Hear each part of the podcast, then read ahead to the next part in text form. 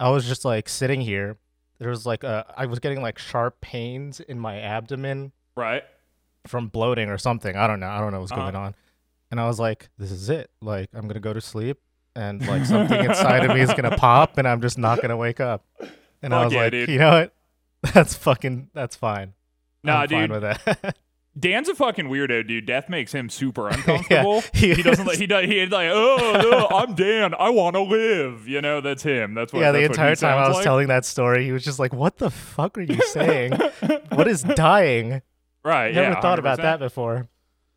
Yeah, Dan is like, uh, Dan is like, Dan is like, uh, uh, uh, Doctor Strange in the sense that, uh, oh. he's like, uh, it's, uh, Sp- uh, sp- uh, I only believe in science, and when the body decays, then every that everything's gone. So I want to stay alive as long as humanly possible. Well, John and I are more of the Chad types that know when we die, our spirits will ascend into the multiverse, and uh, I will spend the remainder of my years uh, probably haunting Dan's family. I think if I, Ooh, you know, that's really. A good one. Just show up. I know he has a nephew, you know, maybe I'll make the walls bleed, sit on his chest while he's sleeping, various sleep paralysis demon kind of things. I'm sort of I'm sort of stoked. I'm sort of looking forward Ooh, to it. Yeah, I want to be the sleep paralysis demon for Dan. Ooh, just we like, could both we we yeah. could take shifts being Dan's nephew's sleep paralysis demon. yeah, yeah. No, I call the I call the chair that's just like in the corner of his room. Like oh, right okay. by the door. That's right. Why, oh, okay. Yeah. So he wakes up and he looks up, and I'm on his chest, and then he looks at the only safe exit. Yeah, the only the exit, and, and I'm just gonna be the, there. And so he, and so even if he managed to escape my grasp, you would just be there with long tendril-like claws to just sort of sink into him to make sure he's yeah. never actually leaving that room. Yeah, that's what I aspire to. Okay, cool. Oh, hold on. Dan wants to say something. Uh, Dan, you have the floor. All right. Well, hey, uh, what's up? What's up, everyone? It's uh, your favorite podcast. All right, hold Cape on. Shit, no, no, no, no, no. Wait, I turned it off. I okay, turned wait, it turned it off. Okay. Okay. That... What a bamboozle, dude. Holy shit. I'm paused. Hold on. Paused. Uh, uh-huh. Is that really our podcast intro? Are we really doing uh-huh. this? Um. Yeah. Uh, okay. Okay. Oh, okay. For, uh, I mean, I'm just saying. Are are we are we doing that? Is that our po- like? That's got to be edited down quite a lot. Okay, you know what, Dan? So for the fifteenth fucking week in a row, what would you like to talk about? No, fuck. You just said before this podcast that every one of our last three episodes were about you going to the uh-huh. gym. That's true. By yeah, the way. That, uh-huh. that, that that was bad. So that don't add bad, like not I'm the one content. Controlling the subjects mm-hmm. here. Right? Yeah. Um. So uh. You yeah. guys been at the gym lately? All right, yeah, good actually. Intro, everybody. That's it. hey, with, hey, hey, hello, I'm I'm I'm Christian, aka uh, Doctor Sleep Paralysis, here with another yeah, exciting wow. episode of Cape Shit. And I'm Dan, and I only have a niece. Uh, I'm John, and I'm your local hypochondriac. Yep, okay. and and this is, and and this is. Cape shit. shit. All right, shit. What's up, fellas? Today it's a uh, uh, yep, Doctor Strange. We made it all the way to the second movie of Phase Two, uh, three, uh, fa- all, all the way to Phase Three. Uh, Clifford Unger is in this movie, which I appreciated. That was pretty fun. Um, of Wait, course, yeah. uh, he's the he's the he's the antagonist from the video game Death Stranding, um, also okay, known okay. as Mads Mikkelsen. Yeah, if you said yeah, Mads well, Mikkelsen, I would have. I don't okay. call him that personally, but you know, I, his friends call him Clifford Unger. Uh, mm. and uh, we also have was that guy like. Who who starred in this movie? Why, why, why? Benedict Cumberbatch. Uh, yeah, Benedict, Benedict Cumberbatch. Benedict. What's he what's what's he in that's not Sherlock Holmes? Sherlock. What but, the, but uh, he's also Smaug. Smaug? Yes. Yeah, from The Hobbit. The oh. dragon.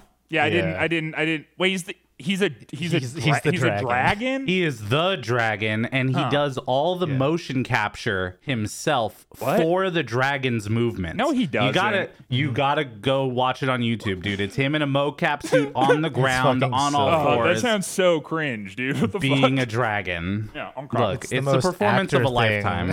yeah, okay. You could look yeah, up. You just you don't get it. The yeah, only thing I, you act in is Cape Shit. So yeah, yeah that's yeah, true no. though. Like, what what else is Benedict Cumberbatch in? Right. Like, was I, he I was he was he one of, of the doctors, or am I being racist by just assuming that because he's like British?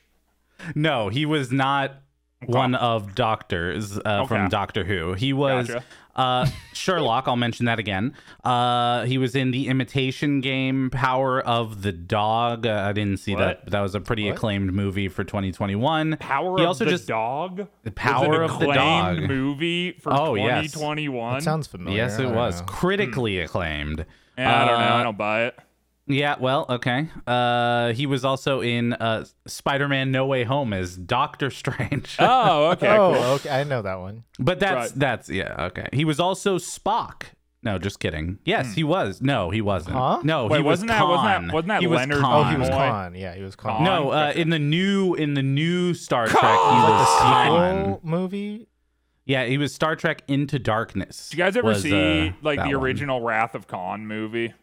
No. Yes, when I was twelve. That shit fucking owns, bro. When Cap, when when when Captain Kirk is like, he just like can't act at all, and he's like, yeah, like there's just this very dramatic scene where he's just like, Khan, Khan, and it's like it's it's iconic. It's very bad. You should absolutely it's watch I- that movie sometime.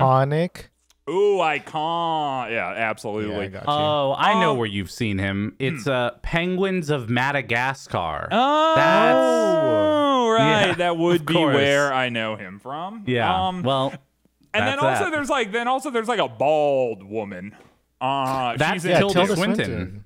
Yeah. Okay. I did. I don't. I don't know her, but she seemed important. Like, you know, that's someone that people would know. I kind of got that vibe, yes. but I don't. I don't. I don't know who she was really. I haven't really seen her in much, but she always plays like fucking random, cool, wacky roles, and sure. this one yeah. kind of fits the bill. Tilda Swinton is also the one person that Conan O'Brien always says could play her in a uh, biopic.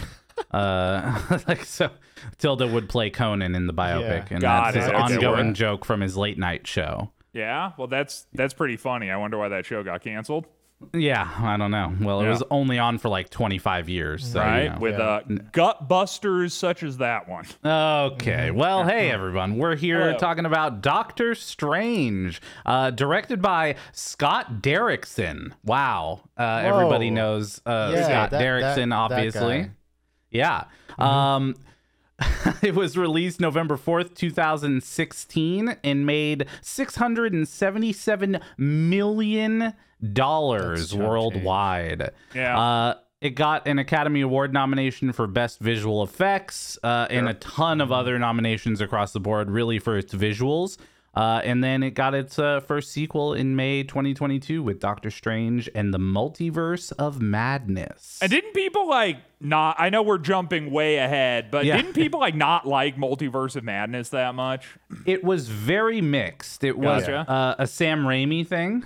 Uh-huh. Uh, so he was directing it and brought his very Sam Raimi feel to it in regards to some of the horror, in Word. regards to some of the like, ways that it was shot. I don't know. John probably knows more yeah. about that than I do, but uh, yeah, I, I think some mixed, some uh, you know, good, some bad. I don't know. I personally, surprisingly enough, uh-huh. really well, liked I lo- it. I Whoa. loved no, it. Wow. Wow. I thought it was like I one of the coolest really movies I've ever no, seen. No, I didn't say that. I didn't I, say that. Uh, it had a, it had like a superhero in it, and so I'm like, and so I'm like a really big fan of like that kind of genre of film. No, Multiverse of Madness actually was um, the one of the more fun, fun, funly directed Marvel movies, but in terms of just like. Overall story or whatever, it was it was okay. Okay, it wasn't the well, best. yeah, well, because I because I'm kind of like I don't know how you could make a sequel to this movie that like wouldn't be better than this movie is. I guess because I'm like there was so much setup in this that it's sort of like. now that the setup's out of the way, you just get to focus on the cool Doctor Strange stuff, because now yeah. everyone's acquainted. Yeah. And so it's like odd to me that it would even be like it, like it seems like anything that would follow this would be better than this was. So it's just interesting to me that that wasn't the general consensus. That's interesting you say that, because we got a really fucking scuffed ass post credits scene at the very end that they did nothing with.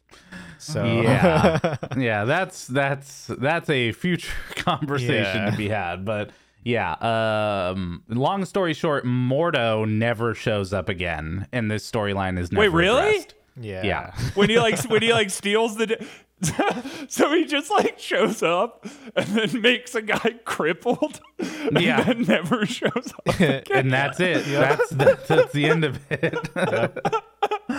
Yep. So that is never addressed again. Uh, that's one of the oh, couple fuck, of things dude. in the M C U that just never has a payoff. Like, wow. um, like in uh, the upcoming Spider-Man movie, Donald Glover plays uh, uh, a character that Aaron. we believe is going to become uh, the Prowler in the M C U, yeah. and that never pays off. So, Word. and now that's he's confirmed fun. to be like working with a with, with Sony on their Marvel movie yeah, or something. Which just, ugh, Sony needs to give up. Yeah. Anyways, let's uh let's get into some Doctor Strange uh, because I can already tell that Christian loved this. So yeah, you know what? Here's uh, the, here's here's what I'll say. This was mm-hmm. so much better than Civil War. Like legit. Wow. Like, I mean, like tr- truly. Um, I think actual like a thing. I'll. I'll, I'll say this right off the rip. I did not love this movie, right? So before, it, th- like, this is no, this is no Ant-Man, you know what I mean? Mm-hmm, but there were, sure. like, definite things about this movie I appreciated and I liked. Um, and uh, I, like, you've sort of heard me say it, like, throughout the podcast a lot at this point, but I just like when stuff sort of has, like, subtle thematic tones to it. Sure. And I liked how in this movie, the entire thing is just all built around time. Like yeah. even in the beginning, and then it's like, and no matter where the plot goes, it's still sort of this like idea of Doctor Strange like grappling with time, and then all those themes end up building to him using time to sort of finally uh, uh, defeat Dormammu in kind of a clever way, which mm-hmm. I still... We'll get to that when we get to that. There were sure. like that was still a little weird to me, because it's like anytime you fuck with time narratives, there's just like a billion questions that I have. But you know, all in all, it's sort of like uh, you know, it even kind of starts like like the the beginning of the movie is him, you know, they're trying to get his watch, and then the watch shatters, and he's sort of, you know, like lost control of time, and then the the end of the movie is him gaining control of time again. Like, I like shit like that. I just do. So, and mm. there was a lot of that here, so I at least was uh generally entertained throughout the entire thing as little stuff like that was popping up.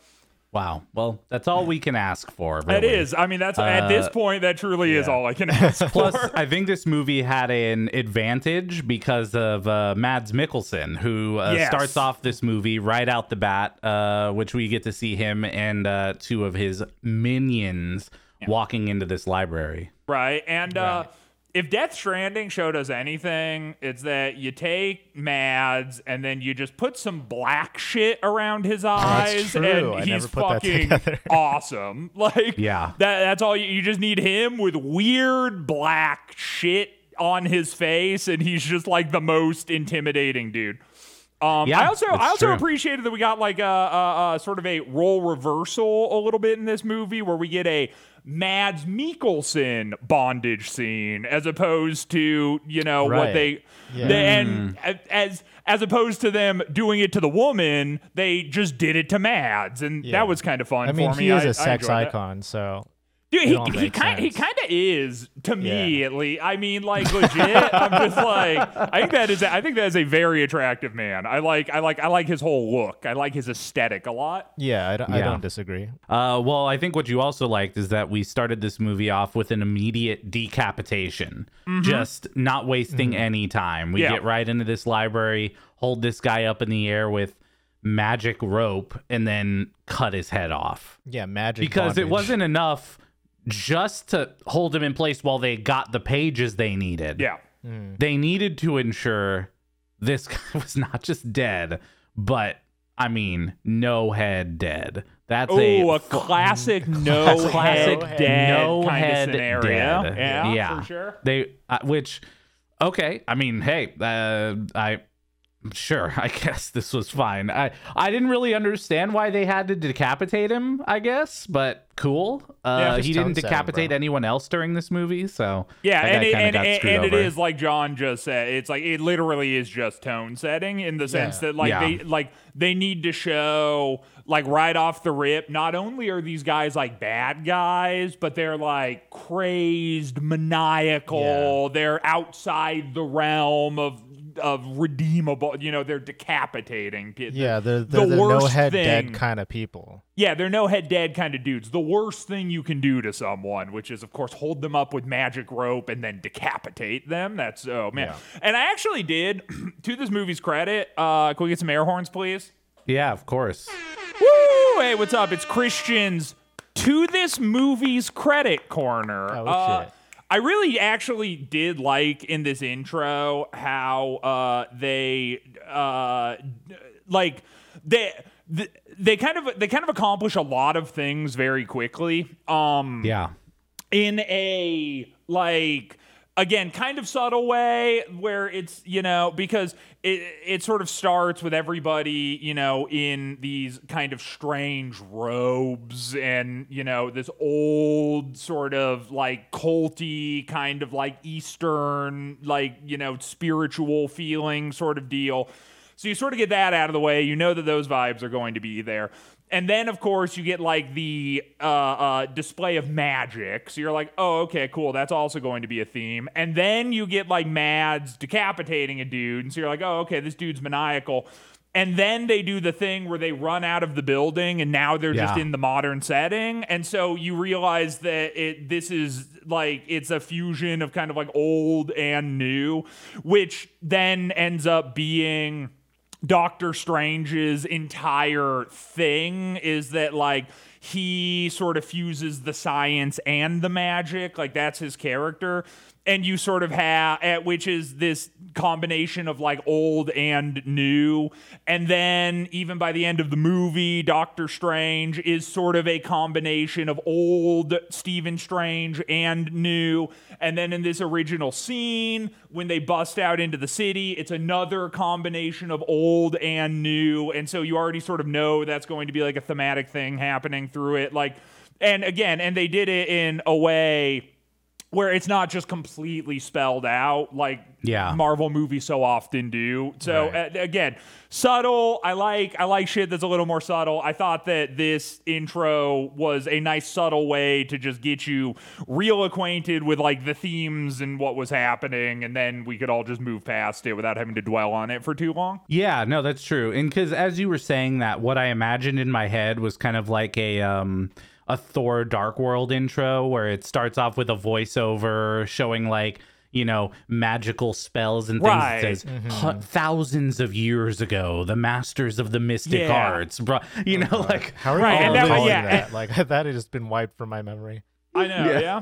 And that that that that would have sucked. So yeah. yeah, for sure. Yeah. Well, yeah, and so yeah, we get that very quick introduction to Mads. We also see the Ancient One show up, uh, and then they do a quick fight through the mirror dimension with buildings falling yep. and bending. This is the yeah. first time we see a look also of what magic is going to look like in this movie, um, especially around the mirror dimension and bending reality and all that. And uh, I mean, we can kind of talk about a little bit here is like the visuals in this movie were amazing. Now, you maybe have saw things that I didn't see, but I'll say like there weren't any super obvious like green screen terrible moments that we've seen in other things, at least to my perspective. Mm-hmm.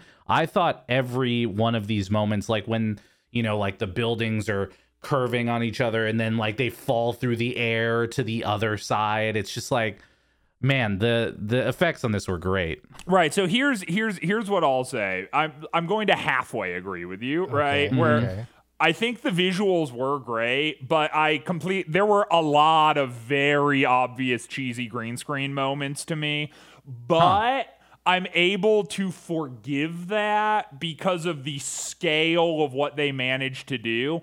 But I think sure. that like the most obvious times where that was happening was anytime there was like a perspective switch. And so like the, the like there'll be like a character like running on the street and then he'll sort of jump and then be on the side of a building yeah. and then running sideways sure. on a building. And anytime that happened, it's like they didn't They didn't really have believable transitions between that. And the and gravity switching, right? Yeah, it was like yeah, not it, super it, convincing. Right. And again, but for me, I'm like, you know, because I, like I'll take it back to that classic scene that I shit on in um, uh, Guardians of the Galaxy with yeah. uh, uh, Star-Lord jumping. I'm kind of yeah. like, if your C G I sucks on like a jump across a chasm, that's yeah. bad. Like you should, that, that like that, if, if anything should be believable, it's that. But when it's like, okay, there's a guy on a street and like a building is like sort of becoming a crescent and then they're jumping onto the side of this crescent building to then go from like, and then, and then, and then running on it until they're upside down until they fall onto a catwalk. Like, if that's not completely believable to me, I'm like, I yeah, I get it. That's yeah. that's that's tough, you know. Yeah, I was going to like point the same thing out. Is there are a lot of moments in the in the movie where they have people like change gravity centers from like jumping on the side of a of a building to like a ninety degree angle or whatever, yes. and then they yep. like um they end up. It's it looks like they just use full C G models to just like get those people where they need to be, and then they will switch to like um like practically comped in people or like practical action sequences where people are on like different walls at the same time fighting each other. Um and yeah, I, I agree there's like there's a little bit of leeway that you have to give to them because of how how much visual effects they did all at the same time and throughout yeah. the entire movie. Um, what I thought they did really well was the portals, and like yeah, it, especially I, in this I, I first, actually completely agree with you. Yeah, yeah. In this first sequence, they do the portals where like people are like falling, and then they'll they'll open up a portal and they'll fall down, and then once they get through the portal, they'll just be running as if like they weren't falling in yeah. the first place. It's really really cool. They like they got the whole like video game portal gravity shift the, the momentum like, and the yeah, gravity yeah in, into into like the movie, and it's it's really cool. Yeah yeah no I, I I agree. Uh and now we get our first look at uh Doctor Strange, uh but not superhero Doctor Strange. No, we're talking dick. about we got we got we got big we got big dick Doctor. He's a he's an asshole, and but yeah. he, but, but but damn it, he's a He's he's so good. He's so good at his job. This is kind of like a trope I don't yeah. like often in media, where it's like you just sort of set up the character to like have like have. It's not it's not that they're setting him up to have like no flaws, but it's like his flaws are surpassed by his genius. So yeah. his flaws are kind of like forgivable. Like it doesn't really make a super compelling character to me. Like I I, I kind of, you know, by the end of the movie, I sort of understand why they structured it like that, because it's his entire arc is like him needing to let go of his ego a little bit, but. Even still, like tor- towards the beginning of the movie, I kind of thought it was obnoxious, I guess, in the framing of it, where they're just like, he has a photographic memory and he also knows everything and he's the best surgeon in the world and also he's buff and also all the women are attracted to him and also he drives like really cool cars and also he's like a genius and also no one can surpass his you know, I- intelligence, but it's like, ah, if only he could not, j- like, if only he could be humble, you know, it's like, and I'm just kind of, I don't know, like, what, it, it didn't really do anything for me, but it's, that's sort of how they set him up in the beginning. Yeah, I will say that doing this podcast mm-hmm. has made me slightly more uh, critical of these oh, types of scenes. God. Woo! Uh, all right. When I watched through this uh, again, because I haven't seen this movie really since it came out in theaters, probably. Um, you know, I've seen like little clips here and there, but yeah, this. This was very aggressive character yes. setup. Yes, it, uh, yeah, that, and that is the aggressive. Like, they was, really, really, really want to, like, shove it on you quickly, you know? Yeah, but, and it wasn't even that quick either. Like, it was yeah. very aggressive and very technical and very, so, you know, I wrote, ah, lots of doctor phrases now. Uh, yep. That show that he's very good at saving people. Right. And um, and yeah. and I I that stood out to me too, and I kind of hate that shit. Like yeah. and it's w- like when in order to like convince you of something, they're just kind of like, "Oh, okay, let's throw a bunch of like jarbled words out yeah. and and this is going to prove that this guy knows what he's talking about." You know, there's even like kind of a a, a moment that comes comes up later that I was going to bring up later, but I'll just bring it up now because we're on it. Um, where uh, after his hands get fucked up, spoiler alert. Um, Uh-oh. He's, uh, Are you going to say the same thing that I'm going to say? Ooh, I, I don't know. I'm just saying that he's like in a room with like doctors uh-huh. and uh, and they're just like, There's there's there's nothing that can be done to to save you, Stephen Strange. And he's like, well, we could bisect the arterial artery oh, okay. and instead go directly to the latinoid cardia belt or like whatever. And then everyone in the room is like, oh my God, you're right. That could work. And it's just like, that's fucking dumb. You know, I mean, it's like, it's like this room full of doctors that he says one sentence and it's like, throughout that one sentence, suddenly he's struck upon something that like all of these other people, it hadn't even occurred to them, you know, but, but, but they kind of like do that to build his character. Like he's sort of yeah. the smartest guy in the room and he knows a little bit more than everybody else does. And it just, I don't know. It's whatever. It, it, it does get better later yeah. to its credit. Yeah. But and I, I think what I really like about this though, is that, um, at, at least once we get out of this uh, yeah. whole doctor moment is that, what I like about this movie is that we don't go back to it, sure. right? Like we don't go back to him being a surgeon by day and Doctor Strange by night, or, you know, the, the opposite where he's yeah. master of the where mystic he's arts, Strange but by he's still day and a surgeon by night. Well, right. The opposite. He, yeah. e- either yeah, one, yeah. either one. Right. And so I, yeah, that's why I also believe though, that this was an overly aggressive setup because if this was meant to set up him uh, re-becoming a surgeon at the end of this while also being a superhero, then maybe more setup with character building of these other, like the other doctor, Dr. West, I think his name was, yeah. and Christine and all that. So, um, yeah, anyways, very, very aggressive. We also meet Christine Palmer in this right. moment. Uh, who has who, a very strict rule against dating colleagues. She calls it the strange policy.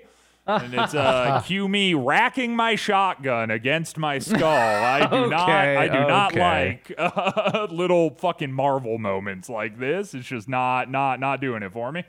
Yeah. Well, luckily we're we're out of there now. We're yeah. gone. We're oh, we're out of the, the hospital. Uh, and now we're in a very fancy looking sports car, which I couldn't tell you what it is. Yeah, you're not what, a car guy. No, I am not a car guy. I've got a Chevy Volt uh twenty thirteen. Ooh. So that okay. is not a sports car. Okay, cool flex, um, Dan. Okay, yeah. I get it. Cool. You own a car. I you own get a car. It. That's great. Okay, right. okay. Yeah, talk to me next time you flex your house, Christian. All right. and uh, and my two cars. Let's just uh, anyway, back to you, Dan. Okay, but they're both worse than mine. So yeah, I don't uh, know. I don't know if I agree I with that. I don't know. Um I'm Anyways. sort of I'm sort of like the Doctor Strange of cars because uh, I sort of have a little mix of old and a little mix of new. It's a little science, with mythology, uh-huh. with my taste in cars. But anyway, back to you, Dan. That was worse than the intro right. to this movie. Okay.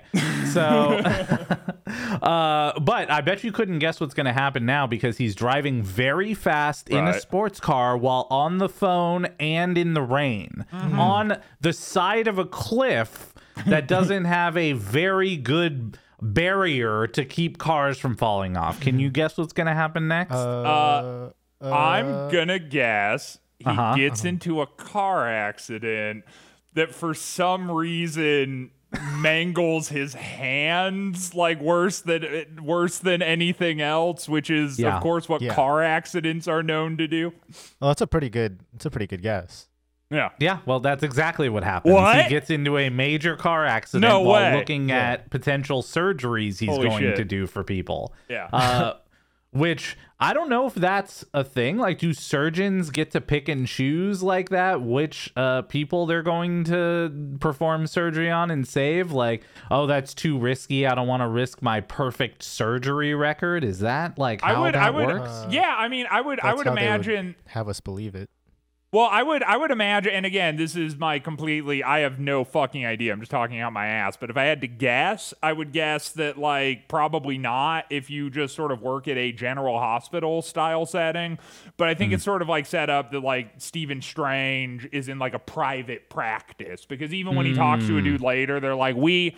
We we went to you and you wouldn't perform surgery on me. So it So it seems like he's like a private surgeon, kind of best of the best. So he only, you know, but then also he's like hanging around in the hospital with what's yeah, her face. So I, I, I yeah, about. I don't know. It's it's a it's a little nebulous. And also sure. like, does she like work? That's the other thing too. Like we got we we got like a very like one dimensional female character in here again. Like it's just sort of uh, Stephen Strange's Pepper, basically, where it's like, she just sort of drives his plot along by doing like weird shit. But like one of the things that I always thought was funny is that it's like she's never she's never doing anything. It's like basically like at any point in the movie, like she's sort of like, I'm this I'm also a great surgeon. But then anytime Steven pops up, she's just sort of standing around, not doing anything, only to then jump in and help him with whatever he needs. And I'm well, like,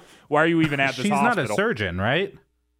I thought she's just a nurse, and that the other guy, Doctor West, was the one doing the surgery on the other patient. Gotcha. She was yeah. the nurse for Doctor West and then went to Steven for a second opinion. Okay. So word. Her job is literally supporting the surgeons. Yeah, just standing around. Okay, understood. Well, anyway. yeah, just yeah. I still around. didn't like her. Okay, all right. Something well, I wanted uh, to point out about the um, the car crash is yeah. Th- I've watched this movie a couple times, but this is the only time I noticed, like, during the slow-mo, like, the sound that the car makes when his hands kind of, like, bash into his dashboard. I never realized, like, how much focus they put on his hands going through the dash and then, yeah. like, the little cracking sound. Yeah, I guess because it's the first time I, I like wore earphones while watching the movie, but yeah, it was interesting. I did, and and I did, I understand why they did it.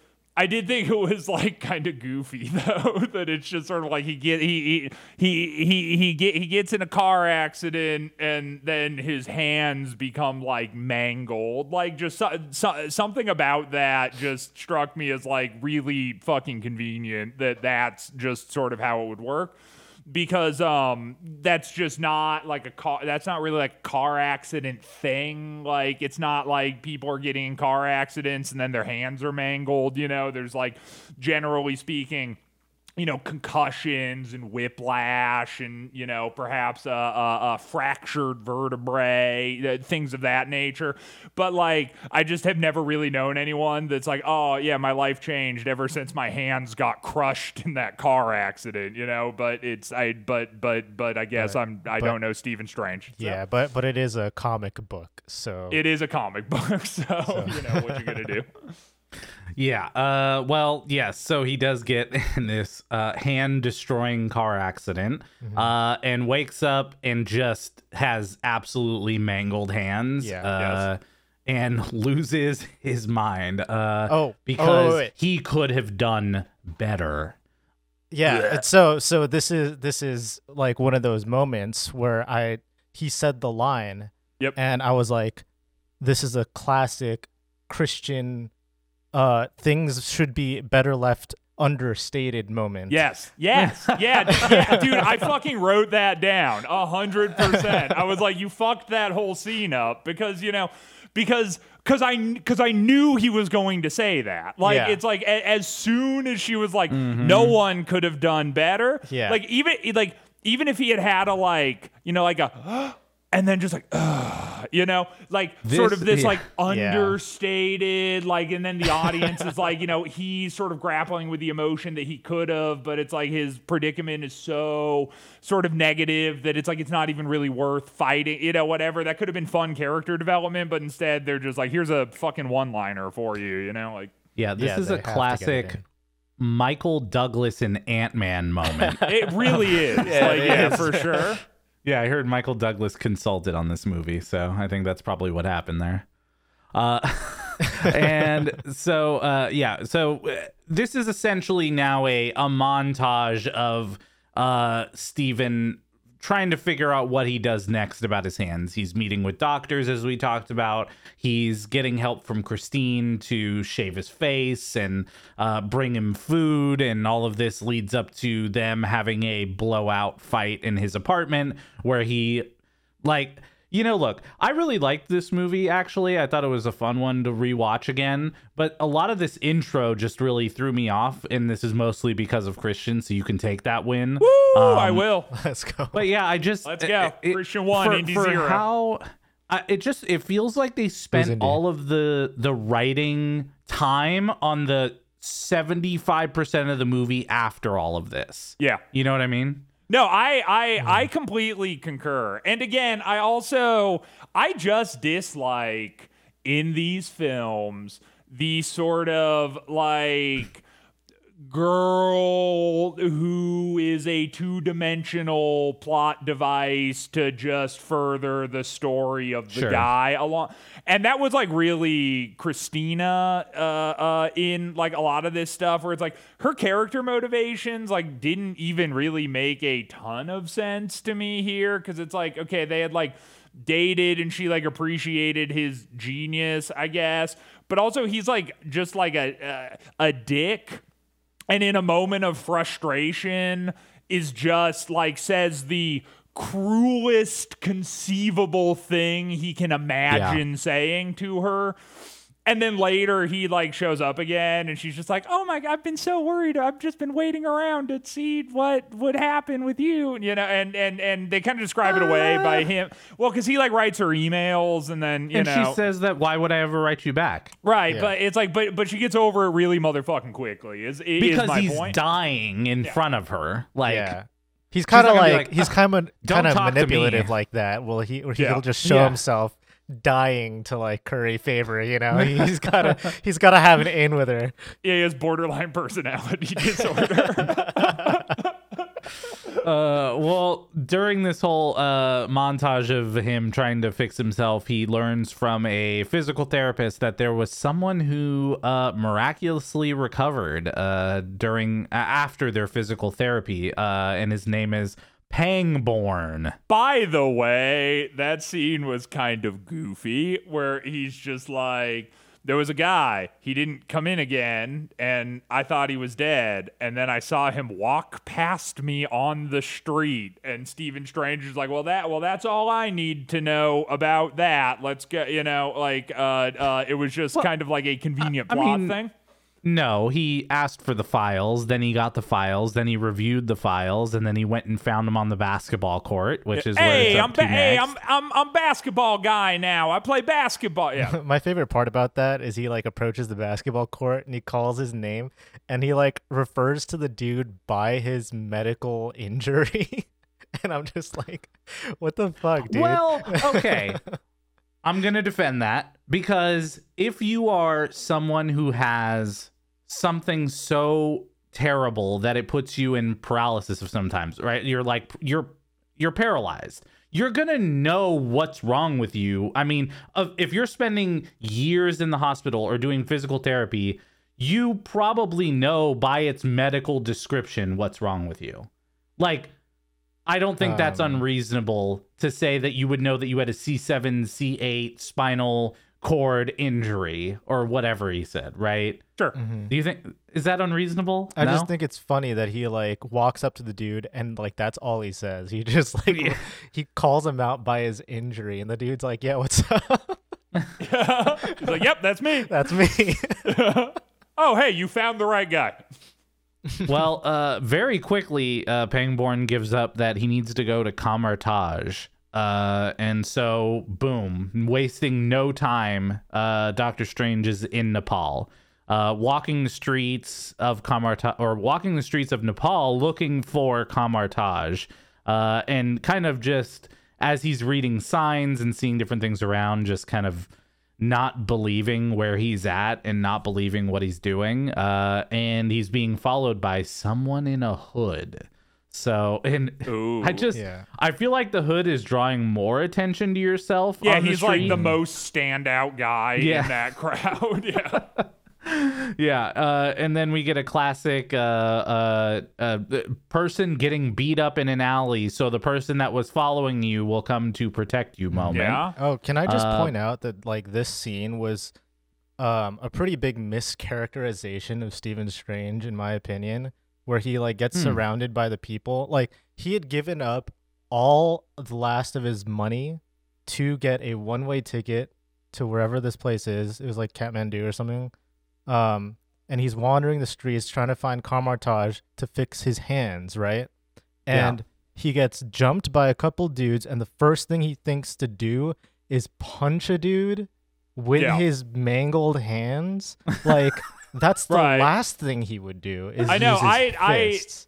I I I noticed that too. It felt like definitely like an audience scene, like that, like like like that. That was for the audience, you know. Like it wasn't really in tow with like what we had seen from Stephen Strange up till that point. But I also don't think he is that Stephen Strange at the moment. Meaning he is completely destroyed, lost Christine, lost all his money, lost everything he has, has a one-way ticket to this place, is in some place he has no idea where he is.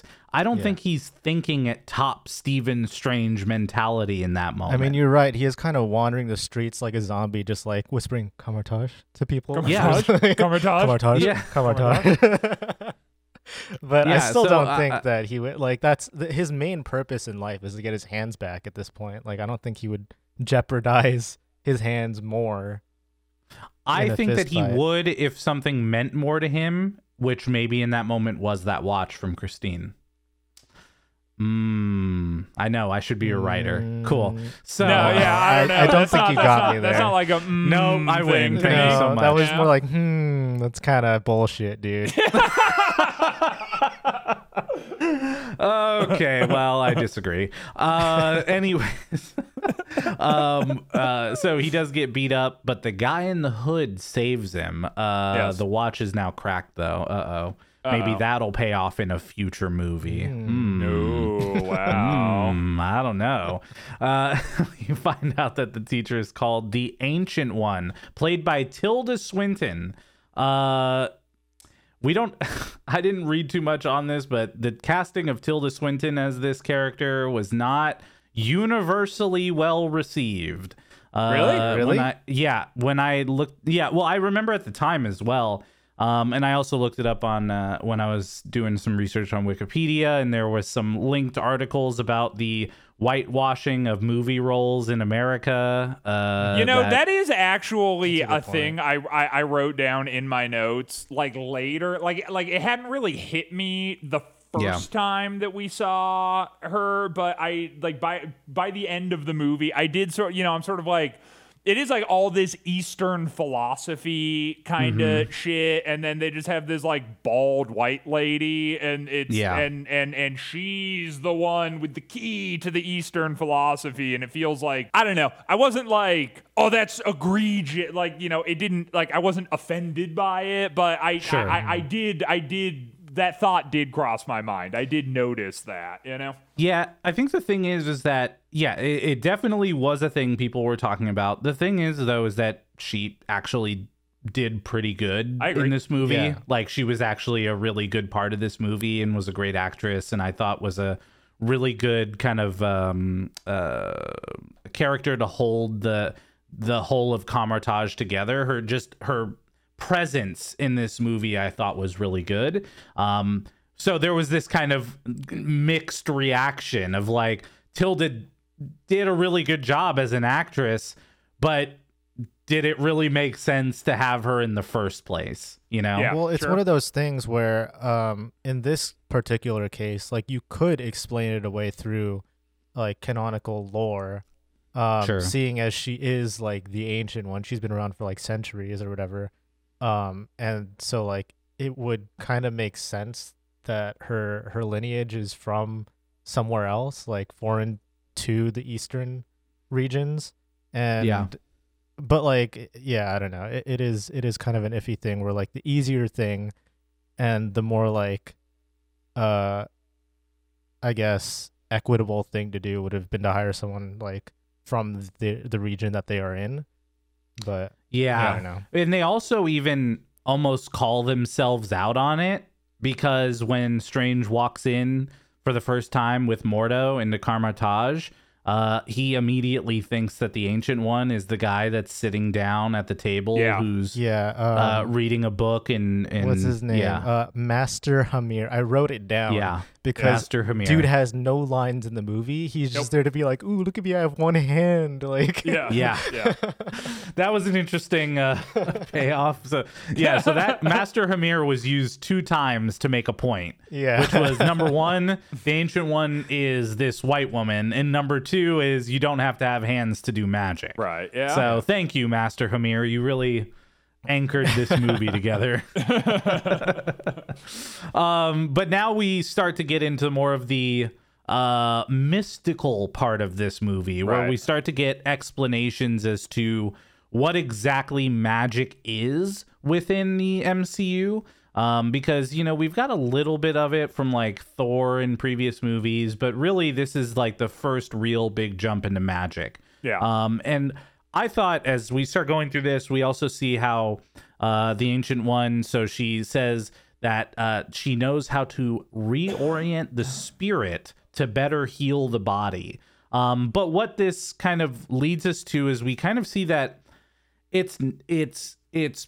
partially that they're utilizing the multiverse, Dark Dimension, Mirror Dimension, but also other universes to pull their power.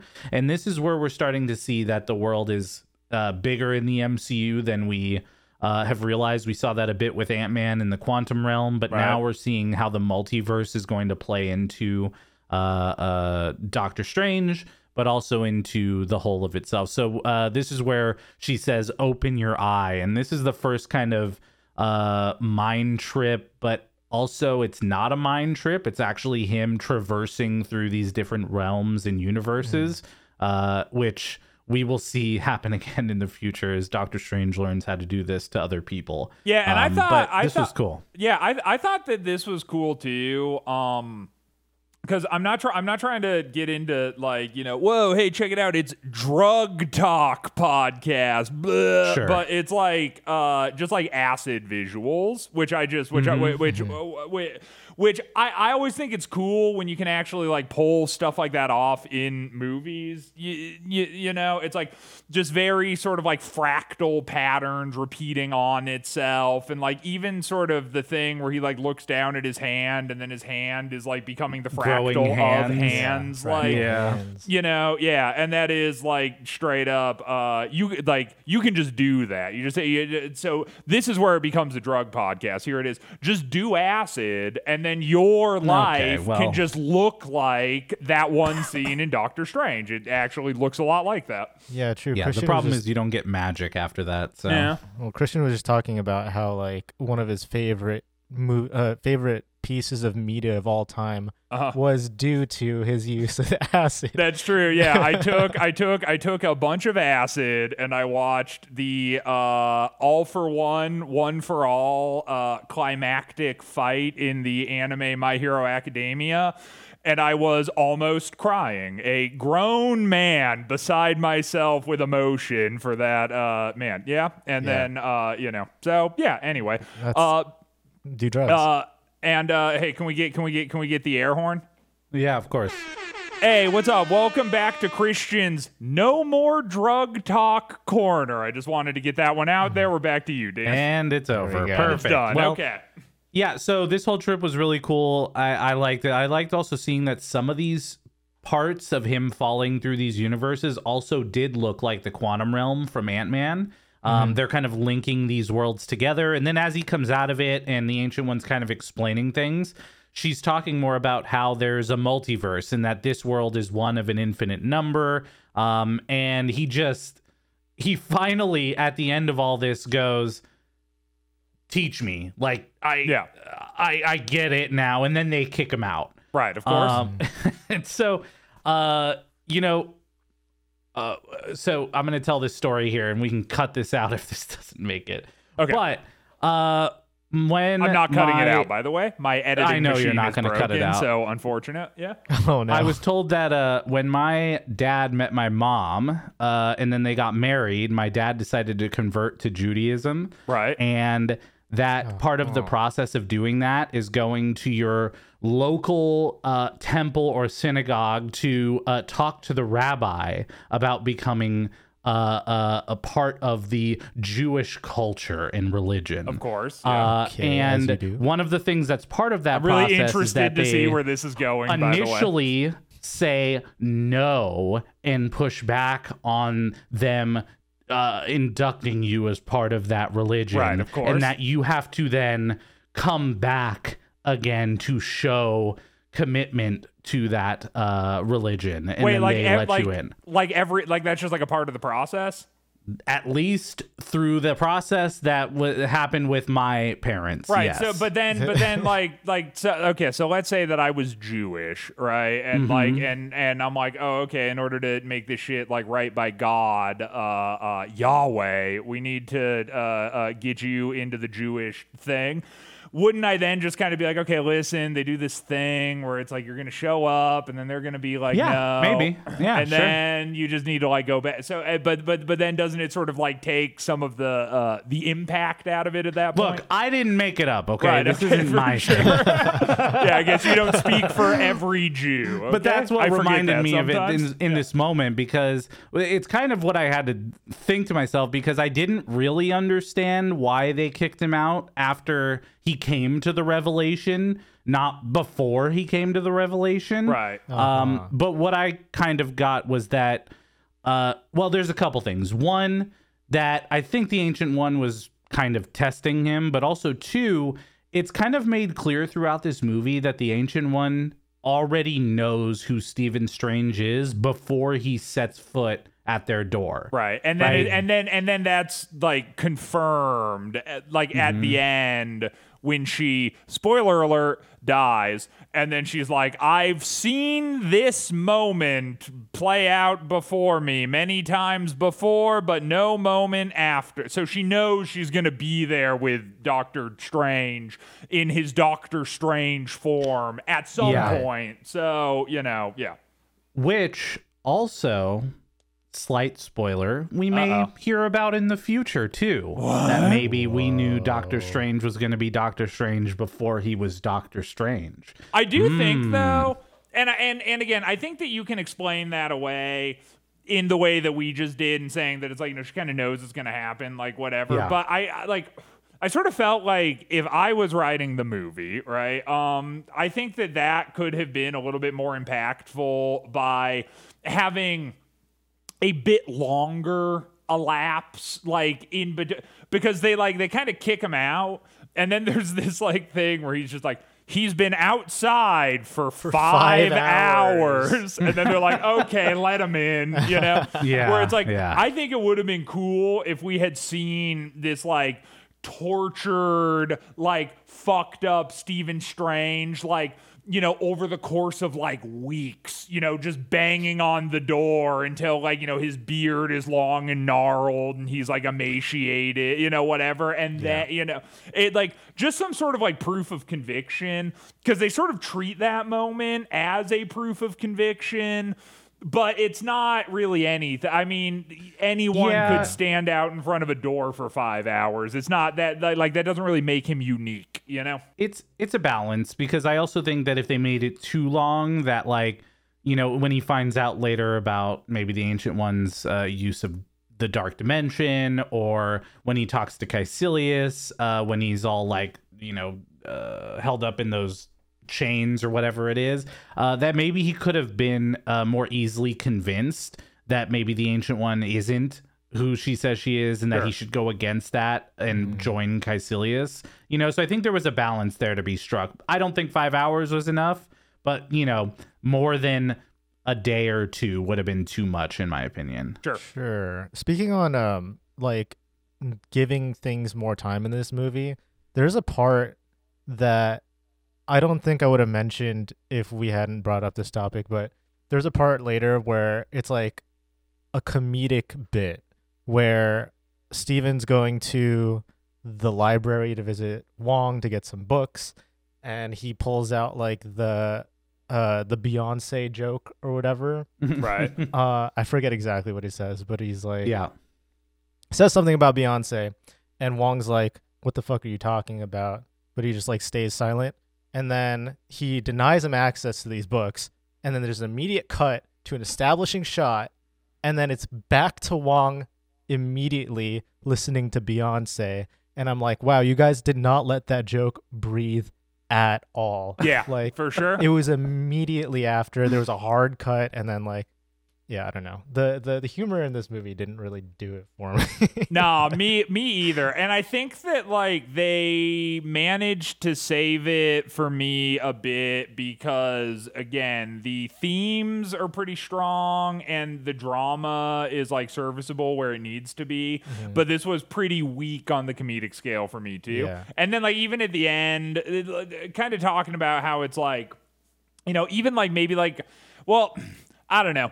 I guess I was going to say, like, not letting it breathe, but then I guess it does happen at the end of the movie. But the part where he's like, it's, uh, I don't I don't even remember what he says. He says something, and then Juan finally, like, laughs, and it's kind of supposed to be this, like, moment. Right. But even that, I was just like, eh, like, eh, you know? Yeah. It's like the, w- weird weird attempts at humor. In yeah, this. That part was only saved because I think Wong's funny, like, in general. Sure. Yeah. But the, the yeah, Wong the came itself. out looking real good in this movie. A lot of people really liked the Wong character. I also really liked the Wong character, and Wong ends up showing up more in phase four than I think any other person in phase yeah. four. Word. Like, across all the T V shows and movies that he appears in, he shows up more than any other character because Wong starts to just become a fan favorite yeah. uh, as, as this movie passes. I thought the thing at the end was pretty funny, but of course I did. But of course you did. Uh, yeah. Of course, right? that is, that is um, something you anyways, would find funny. So, yeah, so uh, he does get let back in. Uh, they hand him a piece of paper that says Shambhala on it. It turns out it's the Wi-Fi password. uh, okay. Uh, and then we get the Ancient One starting to describe a bit about the mystic arts, calling them spells. Uh, and then we meet Wong for the first time, who is yep. now the new librarian in the uh the library of the mystic arts with right. the mm-hmm. private collection of the Ancient One, which uh you know, again, they're moving the story forward and trying to, but you know, he picks the book that has the missing pages right off the bat, which is uh you know, red flag, a thing that I noticed now because yeah. of this podcast. Woo! Uh, yeah.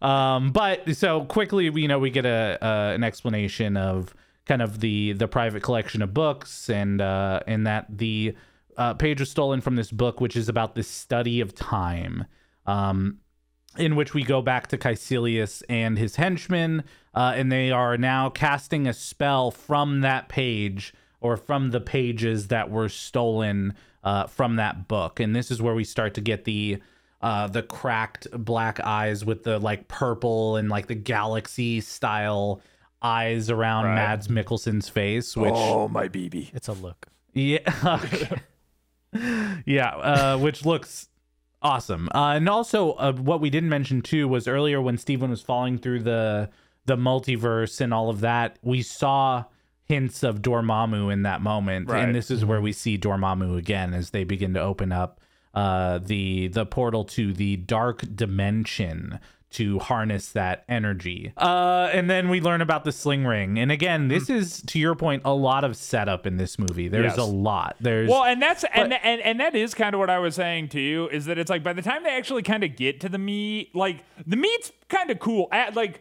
And it, like, honestly, I, I sort of said it at the top. I really didn't hate this movie, actually, but like it took the like it, it meanders for a really long time yeah. before it gets to the cool shit, and then it's over, you know. And so and so it's just kind of like, oh, okay, shit. Like, you know, I think that uh, you know, we'll talk about it more in depth later, so we don't have to dwell on it now. But like, you know, even the sort of hallway fight scene where he's like in the thing and then he's like trying to push the people out like through the portal, like that shit's like really cool. But like, it would have been nice to see like some more of that. Like, like, and instead of more of that, it's like we just got tons of buildup, like tons and tons, yeah, which yeah.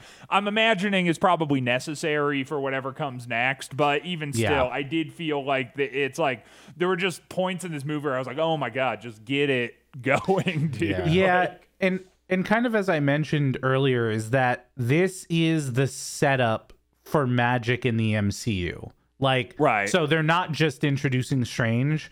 This concept of the Sling Ring, this concept of uh, uh, time, uh, the Infinity Stone is also part of this, by the way. That's like a whole, you know, another thing we have to address with this movie is that there's an Infinity Stone. Um, but yeah, all of this magic stuff uh, is set up for many other movies and T V shows and things right. as we move forward. Sure.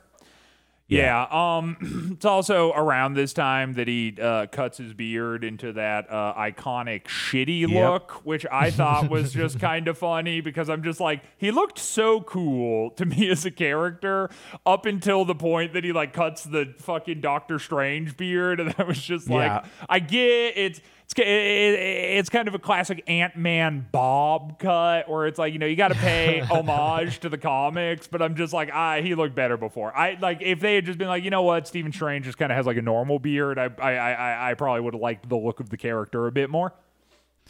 Yeah, I mean, I I think that uh, this this look is halfway to his look, meaning like the the goatee is one part of it, but it's very thinned out. Yeah, uh, and his hair is still not super gray on the sides like it should be. Like it yeah. is a little gray on the sides, but this is like version one, right? And then it's almost like the original Thor, and then we get Thor in uh, uh, the first Avengers movie, and it's like, oh, they stopped dyeing his eyebrows right. blonde, yeah, right? Sure. Like the next, when we see Strange coming up in future movies and also in his sequel, he becomes like, even with the goatee, it, it becomes more defined. His hair becomes like oh, it cleaner so and extra, it's got, dude.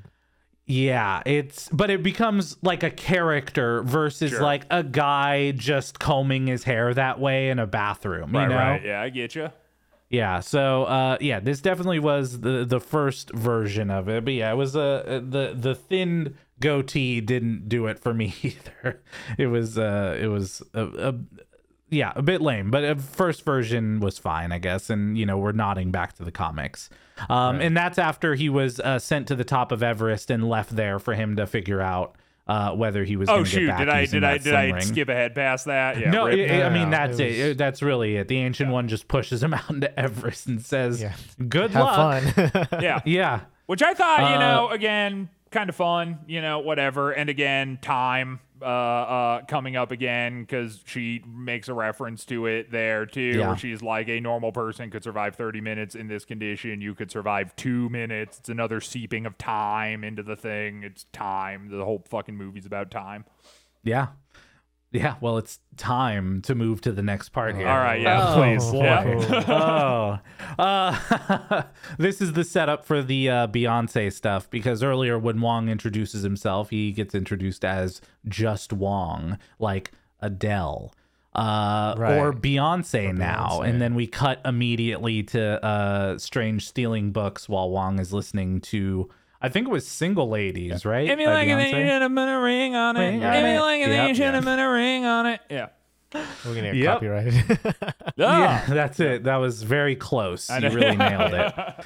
Uh, uh, so we learn more about now the Mirror Dimension. And the Mirror Dimension is a place where they can go to cast spells and bend reality without affecting the main universe. Uh, and this is where we also learn that an infinite multiverse also means infinite dangers. Oh, my oh. God. Which uh, will play out significantly more in phase four and five of yeah. the M C U. Because, again, this is all multiverse introductions, just like uh, Ant-Man and now this. Yeah. Yeah, I also uh, and- I, I, I also kind of noticed, like, around this time, too, you know, a little thing that um, I don't, like... I don't know. I didn't love it, but I kind of get why it happened. But there's just this like weird reoccurring theme of like Stephen Strange essentially just showing up to this place. And then like the initial setup is that like the Ancient One is like, we gotta, we gotta be careful about this guy because I don't want him to turn out like, you know, fucking Mads did. Cause that was, that, that was yeah. bad. And I see the potential for that, which is still sort of strange considering that she's like, I knew I'd be standing here with you, you know, like later, but whatever. Like, but then it's like, he basically just like shows up and ignores everything everyone says and then like breaks the rules constantly and just steals tomes he shouldn't be stealing and steals artifacts he shouldn't be stealing. And then anytime anyone tells him to do anything, he just does the opposite thing. Mm. And then he just gets perpetually rewarded for that behavior the entire time. And I, and I just sort of think that it's like, you know, this secret organization that is like, you know, the only line of defense in between, uh, you know, mortal peril, the likes of which uh, the universe has never seen, you know, and, you know, humanity, whatever, would be like a little bit more stringent on like perhaps uh, giving old Stephen Strange a little slap on the wrist whenever he uh, gets up to hijinks.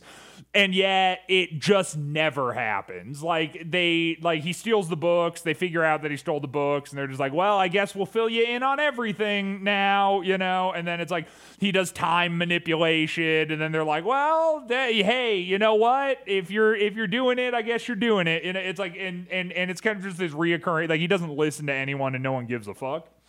Yeah. Yeah. That, yeah. that was something that I was wondering is like, because they just have, like, a time stone lying around, but, like, it's yeah. so easy for him to just take it for himself and just, like, use it.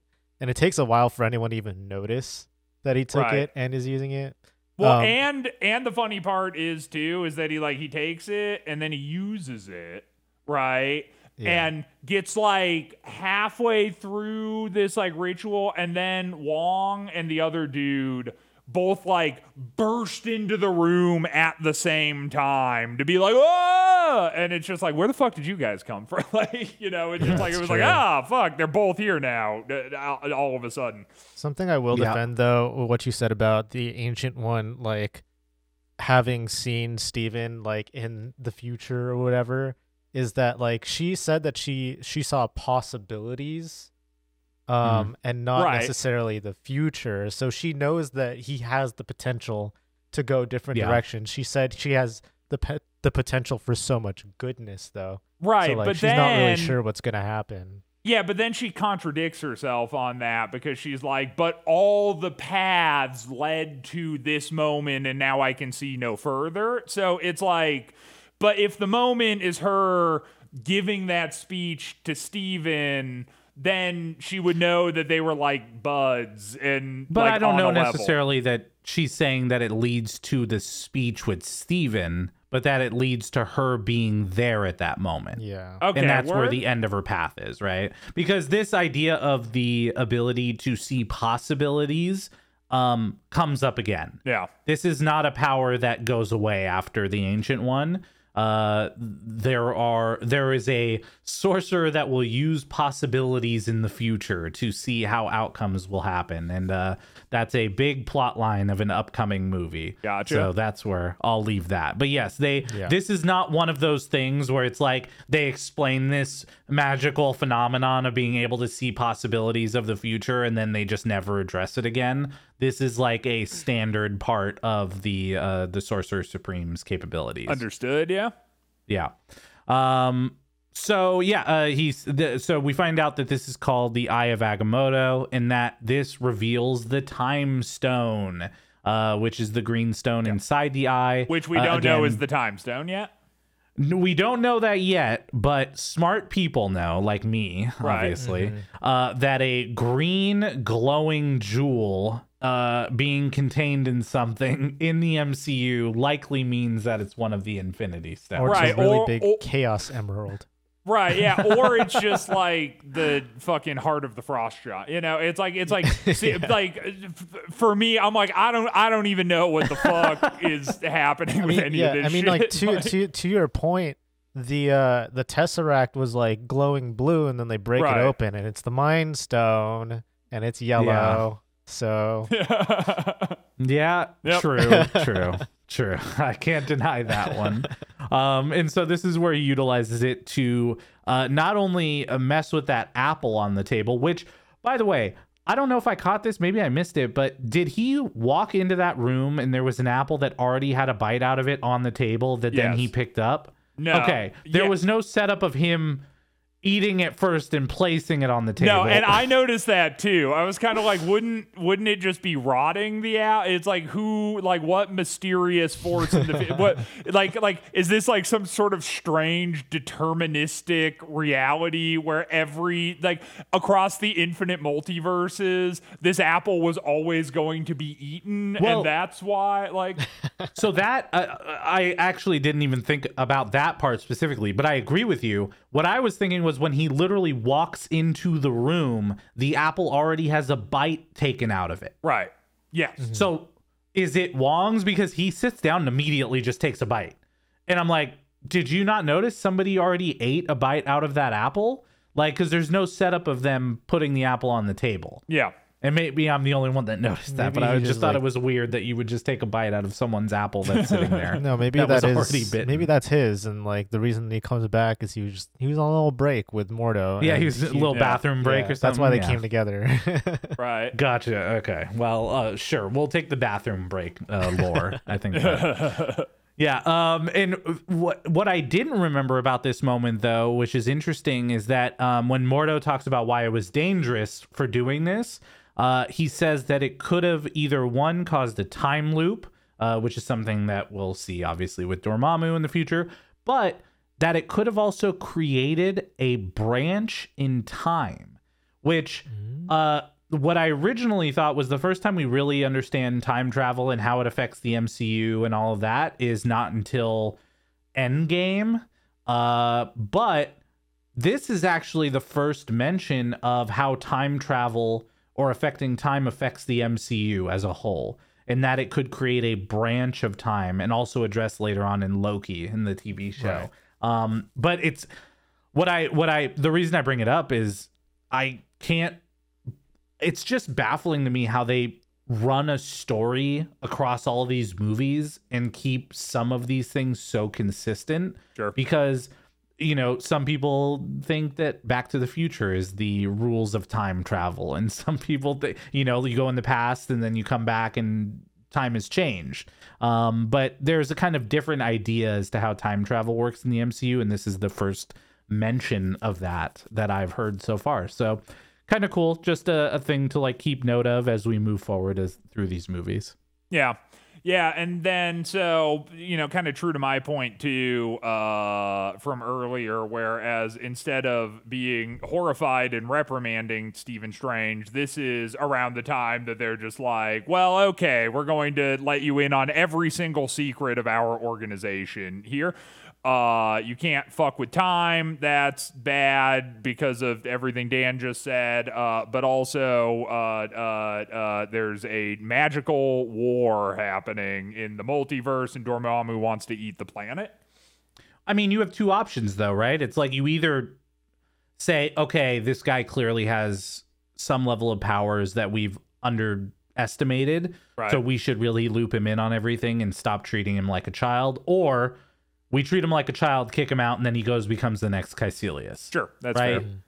I mean, you kind of don't... At that point, when he's, you know, mastered the Eye of Agamotto and he's messing with time, it's like, you got to get him on your side. So you got to explain the whole thing to him now. Yeah. He also yeah. sort of has a line at this point that I actually felt was kind of antithetical to his character a little bit, um, where uh, they basically give him the whole rundown, and he's like, I came here to heal my hands, not fight in a mystical war. And on its surface... that line does kind of make sense because that was like the entirety of his character motivation. But I also mm-hmm. sort of feel like what we've learned from Stephen Strange up until that point is that it's like, as soon as he was sort of set on this path, he had this unquenchable thirst for knowledge. And that was sort of the thing that like propelled him forward. Like you almost sort of see that it's like it starts and it's sort of about him trying to heal his hands. And then it almost to me felt like by the time we were there, it was like so far past the hands. Like it's like he yeah. now was like trying to uncover the mysteries of the universe. He was like trying to read all the tomes in the library. He was trying to discern Mads' motivation for things. He was attempting to figure out, you know, the portal tech, like, the portal magic. And like, you know, he like, now he's just like sort of on this quest for knowledge. And then it was this weird, like, oh, really? I just want to heal my hands. And I was kind of like, ugh! Like it sort of like took his character motivation like back to a spot that I felt like we had already grown from. And it just stuck out to me as a weird line for him to say in that moment. Hmm. Yeah, I can see that. I, I don't know. I, I feel like there's a lot of things that he could have been in on, which was, you know, besides just healing his hands. But it is quite a leap to go from like learning how to teleport using sling rings and learning magic to heal your hands to fighting an all-out mystical war with someone who is controlling the dark dimension to pull power into the universe, and that they're the defenders of the mystical while the Avengers are defenders of the physical. Right. Like that's a big, it's a big statement to make, because sure. we got to remember now the Avengers are well known in the uh, in uh, across Earth really as saviors of the Earth, and so Wong is essentially saying they are the Avengers for the mystical. Right. Right. And now mm-hmm. Steven's been brought from heal my hands to welcome to the Avengers. Right. Yeah, sure. So yeah. it is, it's a big leap, but I, I can see your point for sure. I yeah. just think that if it was one step down in the commitment to the mystical arts, I think maybe he'd be more on board, but that was quite a leap. I and, and and and I do understand that, and and I hear that point. I just sort of think that like if uh, if it had happened like er, at, at a point earlier in the movie when it was like mm-hmm. still about his hands, I would have been like, all right, what? But we had almost sort of gotten off of the hand topic at this point, sure. And then we sure. like jump back to it for like a second. And then we're like off it again. Like it, like it just like, like pacing wise, it felt like it didn't fit into the right spot. Like, like it, like if that, if that had been his sentiment earlier, then I could have seen it. But like at that point, I mean, you know, he got like teleported to Everest already, you know, it's like, yeah, I mean, he, yeah. like, like he obviously understands there's like bigger things at play here, but, um, sure. yeah, anyway. No, that's fair. Um, we also learned that there are three sanctums that exist. There's one in Hong Kong, one in New York, and one in London. Uh, and that we see that this is shielding the world, which is, by the way, an interesting parallel, because they just made the parallel that Avengers and then the sorcerers are kind of like two pieces of the pie here. Sure. But if you've noticed yeah. that the mystical side has set up a shield, a shield around, around Earth. World. Yeah.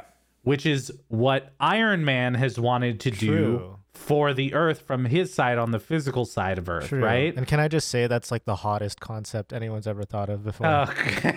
Yeah, absolutely, dude. You can say that. There's nothing better yeah. that you can imagine no, than an Iron Man Iron suit. Man suit around the world. Like, oh my God. Yeah.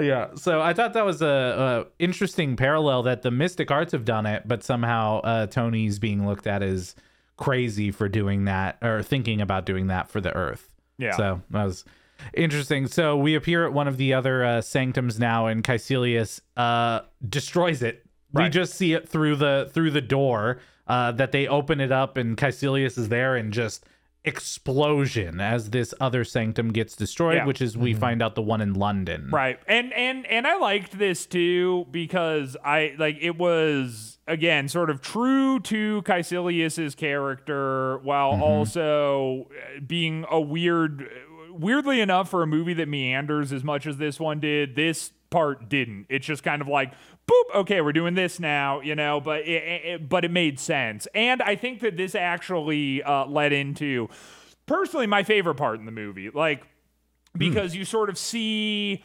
like, you know, now it's like, okay, Stephen Strange uh sort of has the information. Now he sort of knows what he's up against, and he like has enough of his power that he's like at least, you know, capable of sort of defending himself against something like this. And yeah. you sort of get the relic part here too. It's like, mm-hmm. basically this is like all the threads in the movie all come mm-hmm. together right here. This is like the definitive moment where all of the setup has now paid off.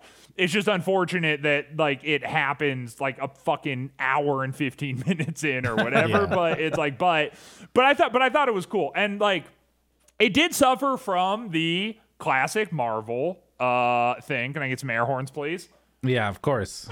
All right. Hey, welcome back to Christian's Ooh. Classic Marvel gripe corner, where okay, we have a hallway. Just the whole podcast. We yeah yeah yeah yeah yeah. Well, yeah. Welcome back to Cape Shit. Um, where there's a hallway. And then one at a time, some dudes are going to jump in and attack Stephen Strange while the other ones just sort of stand by and watch until the one is dispatched and then the other one shows up.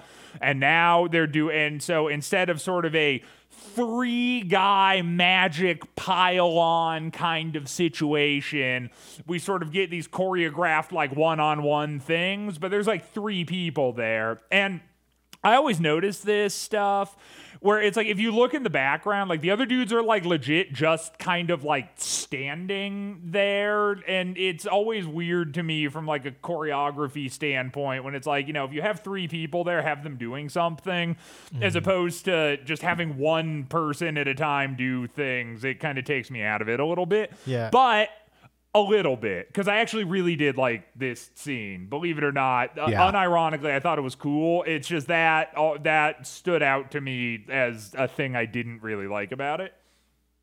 Yeah, I'm, yeah. I'm literally like, I have the movie playing in the background right now, and it's yeah. on the spot that you're talking about. Uh-huh. And it's really funny to see how still these people are yes. standing. Yeah, yeah. And they're That's, like in the yeah. foreground at some, some of these shots. They're just literally like almost T-posing, like standing still. I know, yeah. It's like it's like it's like straight up like like their hands might as well be in their pockets. Yeah, yeah. Like, you know, it's like it's like they're doing nothing. And they're on the screen, which is the other yeah. thing too. So it's weird because it's like if you're gonna have them not doing anything, don't show them. But instead, they're just standing around, yeah. and you can just watch them stand around during. And this. They're like standing on the walls too, so they draw more right. attention to themselves yes. because yep, one hundred percent. They're like yep. not standing the way that normal people would be standing. But yeah, no, it's a good yeah, I, point out.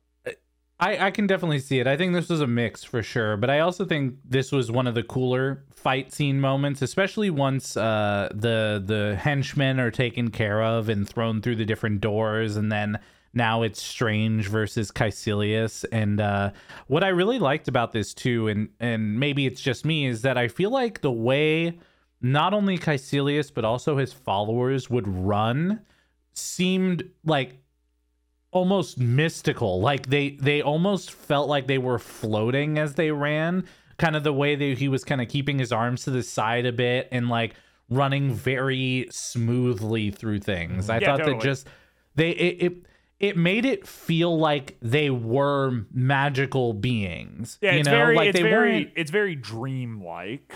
Like, yeah, they weren't yeah. flying or anything, but just their movements were so smooth in the way they ran forward, and even the way that they were like maneuvering through this hallway, that you just felt like they were based in some type of magic. Totally. And even yeah. like, the, and they even do like a very tropey thing in this scene that normally stands out to me as like gimmicky, and I don't like it, but I actually did like it in the context of this, where mm-hmm. they like, he throws the girl out of the portal and she's in the desert.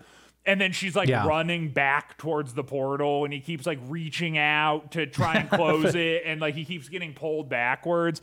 Yeah. And I normally think that stuff like that is, um, just kind of lazy, because it's this like tension building thing that doesn't matter, because like, what, she's gonna come back through the portal and kill him, or you know, it's like it's like there's no, there's no stakes there really. Like, obviously he's gonna figure out something and pull it off, but for whatever reason, and I think it's probably sort of what you're saying, like kind of a combination of their fluidity in their movement mm-hmm. there with the tension of the situation, and also just the sort of magical nature of the portal. Like I, I, I thought, I thought it was cool. I actually, a, a thing I normally don't like, I actually did like in the context of this scene. I thought it was kind of fun when they did that. Yeah, I thought that they utilized all the different things we've learned so far in really neat and interesting sure, ways yeah. for the fights. And I think that's, So there, yeah, there was a lot of setup, but they didn't just like forget about all the things that he's learned in the sling rings and the portals yeah. and the all that kind of stuff. It was all utilized in different parts really well. Even the relic mentioned earlier. Now we're going to finally see what uh, uh, Doctor Strange's relic is going to be, which is freed during the fight with Kaecilius, which is the uh, the Cape of Levitation. Yeah, uh, and that is what is going to attach himself to the uh, to Doctor Strange as his ongoing relic. And, yeah, uh, uh, something that I that I said earlier was that like none of the humor really landed for me, um, but in this fight where Steven like pulls off this relic off the wall, and it forces Kaecilius to kind of like back off a little bit, because he's like, oh shit, he has that relic, and I think that Kaecilius gets like a really nice bit of like, it's like the right amount of humor for me in this moment where he's like, wait, you don't know how to use that, do you? and, then, yeah. and then he's able to just like go at Steven again. But like, there was just that one little moment where I was like, if all of the humor was this balanced in the sure, movie, yeah. I would have been totally on board. Yeah, I hear yep. that. Yeah, I also think, too, on the topic of, like, the cape, um, I thought it was kind of fun how the cape, like, obviously uh, has a personality to it without, yeah, yeah. um, you know, really, like, uh, being a character. Like, like, like, like, like the cape is a character. Being in its, too in its, much. Right, yeah, right? It, it, exactly. Yeah. Like, it doesn't draw attention away mm-hmm. from Steven, but it's sort of this comical in hand, like when he's trying to grab the axe and the cape is like dragging him to the other thing, because the cape sort of yeah. implicitly knows that that's what he should be doing. It's like, you know, the cape is just sort of like uh on Steven's side while also just kind of being a part of him, you know. Mm-hmm. Yeah, no, I I agree one hundred percent, because they could have very easily made it too much, right? Like totally, you know, bringing him like, you know, a drink or something after the fight was over, or, you know, like, I don't know, just being ridiculous. But this was, yeah, it was just enough to show like the cape has uh, somewhat of a mind to know what is happening, but isn't like the next character or right, the next, totally. you know, the comedy relief of the movie. Right. Yeah. And then, so he does manage to grab the other, uh, like bondage setup and throw it onto Mads. Hell and then we yeah. get a very sexy Mads scene. Where sexy bondage suit. We, yeah, we got, we got, we got a nice sexy bondage suit. And, uh, this is the point in the movie where, hey, did you get that thematically this movie's a about time, you fucking idiot? Because if not, Mads is gonna spell it right out for you, which was fine, I guess. It, it's like, I don't know, man. I get it. Like, but again, I thought it was cooler.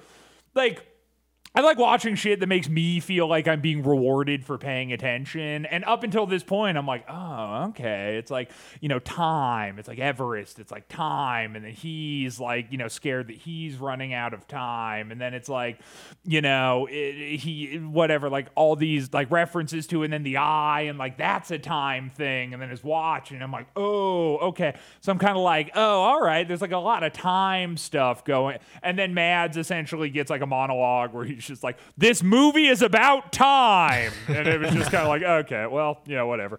Yeah. Um, but I will say, I did think it was kind of cool during this scene that the stained glass window behind him is sort of a reminiscent of a clock, and just like a fun little like thing yeah. going on, you know. So again, if you didn't get it up till this point, time, very important in this movie. Uh, and, but, you know, again, like still keeping it sort of subtle, just like that, like little set piece behind him as he's sort of giving this monologue of, of how time is truly the enemy of man. Uh, and him sort of doing it in front of a clock stained glass window. That's not literally a clock, but it's sort of evocative of one. I thought that yeah. was cool. That was a that was a nice touch. Yeah, definitely shout outs to the prop and set designers on this. Yeah, like legit, really yeah. good. The thing with this moment for me is that I don't know that many other people other than Mads Mikkelsen could have pulled off this speech. And the part specifically I'm talking about is the ability to convince Steven that maybe the Ancient One isn't who she says she yeah. is. Mm. And it's something about his acting that I think took it to the next level, because one of the things he says is uh, that there are momentary specks in an indifferent universe, which is uh, something that essentially Steven said earlier in the movie. And in any other situation, it would kind of be like, uh, well, you know, he's saying the same thing. It's clear that they're just trying to get in his head. But I don't know. There was something about Mads Mikkelsen in this moment and his acting that just, I believed that he was able to convince uh, Doctor Strange at least slightly to look at the world in a different way. Yeah, well, Mad- Mads pulls off a character very well, and he's recast as this character yeah. a lot, but it makes sense because he does it very, very well, where he's like, he's evil, like he's a bad guy. So first of all, he's he he he gets cast as the bad guy, but he kind of gets cast yeah. as the bad guy who's like intelligent and calculated, mm-hmm. which then makes it like you can understand, like, he's not evil for the sake of evil. He had, like, there is a method to his madness, but, yeah. you know, and once you learn the method to his madness, it's very human. Like, he has, like, a very human thing he's trying to actually accomplish. It just yeah. so happens that he's also, like, a bad guy. Like, um... And uh, I thought I, th- I think I, I don't know if you guys ever saw uh, Hannibal, but he stars mm-hmm. as the titular Hannibal in that show.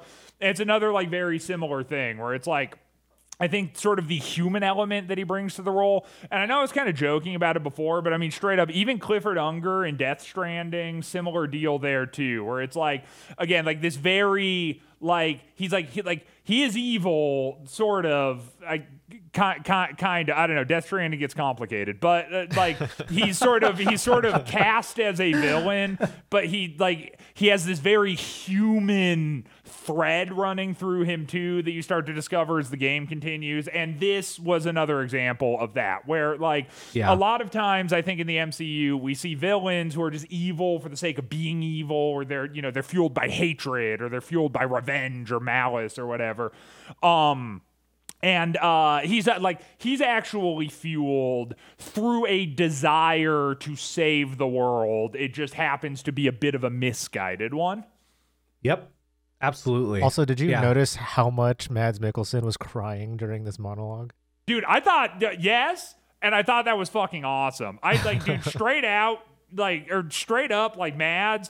I even just wrote that while we were watching this scene. I was like, dude, this guy is just, like, a good-ass actor, yo? Like, you know, yeah, yeah fuck yeah. I thought it was cool. He also, well, by the way, cries a lot in the video game, Death Stranding. Uh, so. It's it's a really good game. It's very it's just, well, could you explain yeah. the synopsis of Death Stranding? No, you couldn't. I mean, I, I could. How much time you got? Yeah, that's a whole other podcast. Yeah. Um, You know, normally, uh, Christian, you're the one to bring this up here, but I know we're getting towards the uh, last probably twenty-five percent here of the movie. I'm sure. curious if we have any Allison thoughts uh, today. Uh, no, she fell asleep. Jesus. Narcolepsy strikes again. Yeah, sorry, dude. Damn. Well, good. I'm glad well, I brought it up. Then. All right. Yep. Anyway. um, cool. All right. So now that we've gotten that, uh, one of the followers did make it back, and Steven has been stabbed oh, right in the chest. Uh, and stabbed he immediately, through the heart. Yeah. Dor- he immediately goes back to, to blame. His, anyway.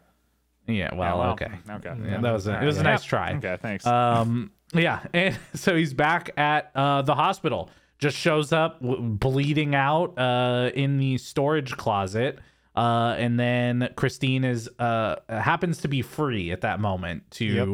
uh, help right, him which, with his which again goes into my chest. Whole thing. It's like she's just always like from this part in the movie, like she's like convenient. She's convenience character. Like whatever the yeah. fuck, w- w- like when they need to shove the plot along and show. That Stephen Strange is like a different guy now. Like they, they like she kind of needs to be there to juxtapose it, and I don't know. Again, just kind of lazy. I didn't really like her character. Um, felt yeah. like they could have utilized it better. I'm also gonna guess that in this next part here, where uh, he's on the operating table, and then he uses uh, magic to make his soul go into the astral realm. I'm also going to guess that you had a problem with the uh, reaction of Christine when Dude. she realizes that, uh, what are you doing, Casper the Friendly Ghost? Like, yeah, no, yeah. So, yeah, yes. And I think, too, and we can kind of go over this fight scene. I'm just like, this is really around the time that her character completely unraveled for me, because none of mm-hmm. her reaction to any of that made any sense whatsoever. Like, can you imagine an ex-girlfriend of yours that you haven't seen in a long time, and you in this situation shows up like and is bleeding everywhere, and then like falls down, you're like, oh shit, and then she kind of like opens up like a, a, a portal void and her ghost starts talking to it's like you would be having panic attacks. Like it's like yeah. it's like it's like your like your brain would snap in half, yes. and you would have the most extreme P T S D that any human being on the planet has. A, you would be like a broken shell of a human being yep. after going through what she just went through, and she's just kind of like, "Whoa, that's crazy." Anyway, I forgive you. See you later, Steven. You know, and like, yeah. it's just like I don't know, dude. Yeah, uh, I I agree. I mean, she should have been like what Steven was uh, when he right before he got kicked out of Kamar-Taj in the start, right. where he's literally on his knees begging for them to teach him. He's yeah. never done that probably in his entire life, begged anyone for anything. Right. Yeah. And he's on his knees begging them to teach him. Yeah, and no, also, yeah. There's a, there's this like line or there's this joke where she like accuses him of being in a cult or whatever, and I'm like, yeah. wait, but like, how can you be skeptical at all about right, yeah, what I you know, just totally. saw? Yeah, yeah. I, yeah, I, yeah. I, I noticed that too. She's like, oh, so it sounds like a cult then, and he's just like astral project. Yeah, it's it's fucking stupid. They wrote it. That was not a good character. Um, I thought the fight was interesting because I liked how uh it was slightly affecting real world objects yeah. as they were like pushing through. I also like that they used the defibrillator to like affect the astral realm to kill off that guy that was fighting him. Yeah. I thought that it was cool use. I don't know if it made sense necessarily. I don't think it did. Uh, no, because that's that's my take. I, I will say that we do see evidence in the future of the mind Uh, still being attached to the body while in astral projection form. Yeah, but yeah. like uh, shocking it with electricity like wouldn't give your soul super... I mean, I guess it does, but I don't really understand how they got from point A to point B there. It just, it just sort of happens, and you just kind of need to accept that that's how yeah, it works. Yeah, maybe this is just a bunch of yeah. like really niche world building, and we'll see yeah. this come into play later on. yeah, yeah. I, I I also think too, I liked the scene of him fighting the dude on a conceptual level, I think, more so than I did like actually watching it play out. I, I really feel like this is like the part of the movie for me where I'm just sort of like, okay, they really stretched the ability of what they can do with C G I in a convincing way, because it like was really, and and of course it's gonna be obvious, you know, it's two ghosts fighting each other, but even still, I was just kind of like, uh, it like some parts stood out as pretty cheesy to me. I yeah. thought it was interesting. yeah, yeah. I, I don't know. The reaction True. wasn't that great. For, yeah, I guess it's true. Um, but yeah, I, I think that, you know, if I had watched this before ever doing this podcast, which I did, obviously, right. um, I would have never pulled the whole Christine reaction thing yeah. or any of that. That stuff just wouldn't have affected me. So thank you for ruining my movie Yeah, of course. I'm, I'm, I'm here for that, dude. yeah. uh, I need to drag you down to the level that I'm at all the time. Yeah. Yeah, so uh, after all of this happens and Steven has been patched up, he heads back, and now uh, the Ancient One, Mordo, and Strange are talking, and this is where Strange confronts the Ancient One about her use of the Dark Dimension, uh, and Mordo and Strange then talk about kind of what it's going to take to defend the Sanctum and, and defend the mystic arts and all of this uh, before uh, Kaecilius makes his return to, to the Sanctum uh, in New York to try to destroy it, uh, which... Strange immediately puts them in the mirror dimension, which uh, uh, you see very quickly how how fast Strange has moved through the mystic arts to be able to take on someone like Kaecilius, who I'd imagine is years ahead of him yeah. on his magic training. I'm curious if like any of that pulled you out of it. For me, it didn't really. I feel like this is the reason why Steven has been seen through all of this time before even joining Kamar-Taj, is that he's meant to be the best of them. Yeah. And this is even referred to later on, um, not even in this movie, but in the future, that Steven was meant to be the best of who they were. No, and, and and I guess to answer your question, it didn't pull me out of it, because I think at this point I just had already kind of accepted that like Stephen Strange is just written to be this sort of like Marty Stew character who's just the best at everything, and that's just what the yeah. character is. I think mm-hmm. it's sort of like not the most compelling way to write a character, but it all made sense in the context of the film that we had seen up till that point. Like, you know, of course he's going to be able to do it because he's like the best, like, and, and he's super sure. smart, and he's like great, and he's powerful, and he's fantastic, and he can just do all that shit. So it's like, it uh, again, no, it it didn't really pull me out. It makes sense to what the character is. Um, but I don't think it's a particularly interesting way to present a character, but it's it, it tracks, you it know? Is sure, what it is. Sure. Yeah. Yeah. And now this is where we get the big like chase scene through the mirror dimension mm-hmm. where the world is like collapsing in on itself and like kaleidoscoping and like I think too, all this different dur- shit. During this, this is the moment where it kind of struck me that I think... And maybe part of the reason why I sort of have a more favorable opinion towards this movie than some of the other ones that we've seen is I think visually this is probably my favorite M C U movie we've seen so far. Like, mm.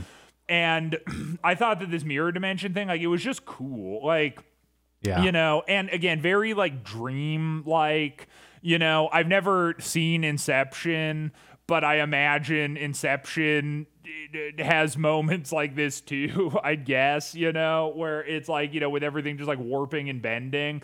Cause again, like it, it, it like, and especially like when he's like falling and it's mm-hmm. like, he's like falling through these like weird things and everything's like inverted and kind of like off. Like, like it really did feel like a dream. And I thought it was yeah. cool that they like managed to pull that off. Yeah. I, What I liked about this, too, was everything was really detailed as yes, well. Like, sure. it wasn't always so far away that you couldn't really tell what was happening. there were parts where they're walking down like pathways and all the pathways turn and move and change, and it was all super detailed. It wasn't just mirrored images. There was like streets of people walking behind them that were like flipping upside mm. down. And yeah, I just, I, I really liked this whole chase scene. This was uh, really, I also really liked too how um, there's a part where Steven and Mordo are like running up the side of a building yeah. and Strange is trying to use his sling ring. Yeah. And so Kaecilius slams the ground, which causes a wave on the side of the building, which then stops his hands from making the motion to make the sling ring work. Yeah. Right. So it was like, it was really creative ways to prevent them from getting away. It wasn't just like he knocked the sling ring off his hand. He changed the ground's uh, uh, density to make it m- move into a wave that stopped him from doing that. So there were a lot of kind of creative ways they did this uh, yeah. as this chase. There's a happened. and there's a there's a there's a scene too that like stuck out to me where it's like they're both like running, and then it's like because the environment is like twisting, they end up on like opposite yeah, they're, like, sides running on the of same the same plane. catwalk. yeah. yeah, like it is cool. Vi- visually, there's cool shit here. Legit. Yeah, when I, when I think yeah. about um, Doctor Strange, like this is literally what I think about, and I think that's right. why I think. so favorably about Doctor Strange. It's not necessarily because of the story, like it's serviceable, but it's literally just these like giant set pieces of like visual effects. Yeah. It's just the most mind-blowing, like interesting to look at thing. You know, you can just like watch it forever. Totally. Yep. Yeah. And so the Ancient One shows up and builds like an arena for them in the mirror dimension, uh, where then we see kind of a real fight between the Ancient One and then the followers, as well as Kaecilius, uh, which again, I love the movements in here, the way that the Ancient One moves, the way that magic is used. Uh, I really also, I, I don't think we've kind of talked about this at a high level, but magic in the way that it's portrayed in this movie with the orange, like sparkly lights and the, yeah. and the patterns and the design and every part of that, um I thought was really great, and they this is what they use moving forward for the entire M C U and the way that magic is referred to.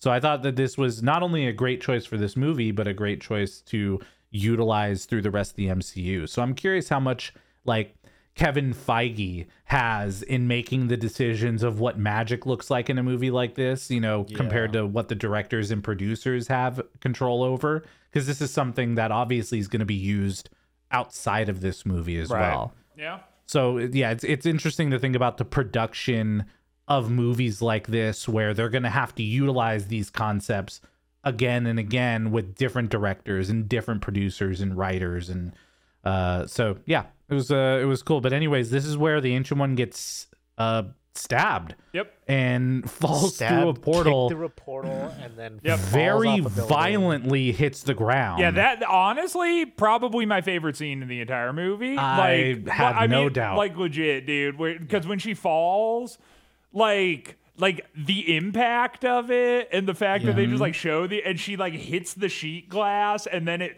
like shatters and she falls in like through onto dude, all the yeah. glass. The, it was, was fucking cool, dude. I was thinking like the use, because I'm pretty sure it was a dummy, right? Like the use of a dummy there for like a practical fall was so genius. Like yeah. it was the perfect moment to show a really good dummy fall, and yeah. like it really sold that that fall. Right, and then they show up back at the hospital, and once again, Christina's just kind of sitting around not doing anything. Yeah, um, okay, as so per usual. As, as as as has been established in this movie, she just sort of is twiddling her thumbs, waiting to solve Stephen Strange's problems. Um, and uh, they have to pull the Ancient One into the operating room, and he's gonna attempt to save her life. But unbeknownst to him, she's already kind of made peace with the fact that her life mm-hmm. is not going to be saved this day. Yeah, this is it. This is the end for the Ancient One as they have their kind of final discussion there in a moment frozen in time. Yep. Uh, again, another use of time and how she's stretching out her final moments just so that she gets a little bit more. Yeah, well, and I thought it was kind of cool, too, again, because it's sort of this subtle thing where she is, like, stretching out her final moments, but you can actually, like, watch it, like, slowing down the longer they're talking, because it's, like, her just, like, not exactly being ready to die quite yeah. yet, you know?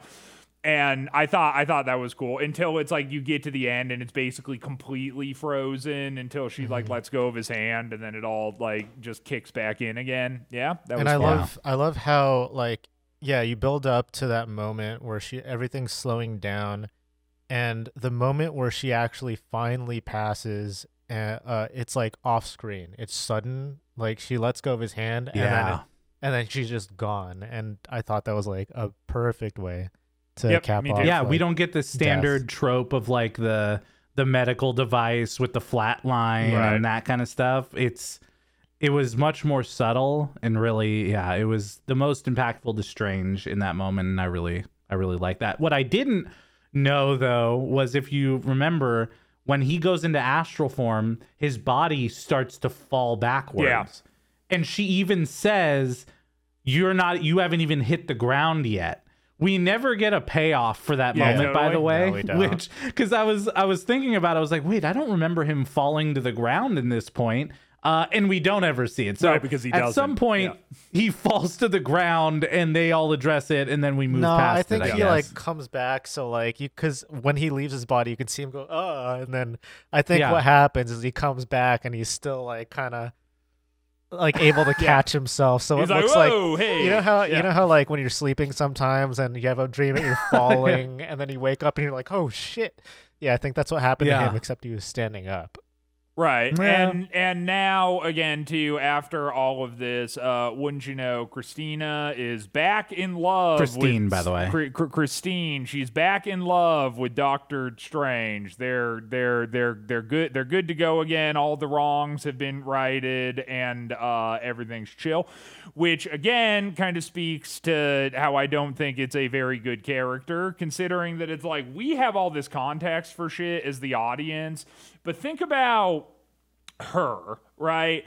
It's this explosive blow up, right? And then she doesn't see this dude. Like, he drops off the face of the map, starts sending her, like, cringy, creepy, stalkery sort of emails. And she blocks him. And then mm-hmm. he shows up covered in blood. And then... like she helps save his life, and then he's like, okay, I need to leave again, bye. And then he does, and then he shows up one more time being like, hey, my homie's about to die. And then she does die, and then he's like, I need to leave again, and she's like, Stephen Strange, I love you, you know? It's like, it's just kind of like, what? Like, I don't know, man. Like I didn't I did I, I I don't buy it I don't buy that fucking character. It was it I don't know the movie like couldn't have, I guess, existed without her, because you sort of need her there to to show that, like, Stephen Strange is a changed man, and you're going to see that he's a changed man through the relationship with her. But I think it could have been handled in a more intelligent way, as opposed to the sort of heavy-handed uh, uh, showing of it that we ended up getting. Yeah, I think some of the intro of the movie, where it was a lot of the medical stuff and a lot of lot of setup, could have been utilized to set up more of their relationship. Sure, yeah. yeah. For sure. Because, you know, if they showed that they had known each other since before medical school or during medical school, and they had had a relationship, and he kind of turned into that person right. over time, and she always knew who he could be and was in love with that person that he was, and blah, blah, blah. But they didn't really do that. No. That's all made up headcanon. Right. So. Yeah, exactly. Yeah. They and, and, and, and not, and not only did they not do that, they actually did the opposite of that, where it's like, yeah. she's just like kind of in love with this like dick who then is like sure. really mean to her. And then he like shows up and now he's a wizard. And, and, and she's just like, oh, that's, that's cool. We're good again. Now, you know? now uh, the one thing I will say is they do live in a world where the Avengers exist. Uh, yeah, sure. They live in, they live in a world where the Avengers where exist. Where there was a black hole with aliens that came out yeah. of it and almost destroyed all of New York and maybe the world. Like, and Thor is real. He's right. not a storybook character. So I'm also like, you know, I also try to remember that too when weird mystical shit happens in their eh. universe. That's not as weird, right. But this would be weirder than they treated yeah. it. Right, and be that as it may, because I do, uh-huh. I, I do agree with you. I still yeah. think though that it's like their interpersonal relationship kind of has nothing to do with that, you know, like, yeah, and. Like, I don't know. I mean, again, her her character development was just sort of non-existent. Like, again, she, sure. I, I I think I think I said it earlier, but I mean, I really felt like she was sort of the pepper of this movie, where yeah. like her only thing there, she was just like a plot device to carry Stephen Strange, and and I guess she accomplished that, but it wasn't really that interesting. Like, I don't feel anything for that character, you know. It, it she sure. felt like more of a set piece. Yeah. No, I got you. Um, well, this is it. We're at the last part of the movie here where uh, uh, Kaecilius has shown up uh, in Hong Kong at the Sanctum there. Um, and Wong is there with all of the recruits and all the people as part of Kamar-Taj. And Wong confronts them on the street. Uh, and we cut to Mordo and Doctor Strange showing up. And it's too late. That's it. Dormammu and the Dark Dimension have made it in. And the Hong Kong Sanctum has fallen. Uh, and Dormammu is coming. Uh, and it turns out that, uh, oh, we have a little Infinity Stone here uh, that we can utilize to turn back time. Uh, and uh, this is this is a this is an Infinity Stone moment, meaning what do these Infinity Stones do? And they clearly uh, are very, very powerful. They do something. Um, yeah, they, they do yeah, a lot. yeah. Yeah, so uh, before he was making an apple uh, go back and forth in time, but he just made this entire city yeah. go back and like yeah. how far. I, I kind of don't know how far it reached. Did it reach across the entire world? Did he make? Was this like a Superman moment where the entire world went back? Was this a you know like I I I I, I it was very nebulous, I guess, as to like. How big the impact was right. of him utilizing the time stone in this moment, I guess right. is my point. I agree. yeah. yeah. yeah. So this is very much a Loki's yeah, staff yeah. situation. It's, yeah. It's, it's, yeah. It's kind of a, it's kind of a classic Loki staff scenario. Now, taking away the Loki staff part of it, this was super cool because they were fighting. They were doing a real time fight. While time was moving backwards. Yeah, it was Tenet before before Tenet. Oh, I've never, never seen, seen Tenet, Tenet, so I have okay, well, I have no idea. Uh, I well, I don't know if I would recommend it. It was interesting, but yeah. it was a Tenet moment. And even the way that they kind of dispatch Mads by like throwing him into the wall, into and then the yeah, wall, he got Edgar like, Allan Poe, bro. Yeah, dude, it's cool. Yeah, there were there were there were there were there were definitely some cool spots there.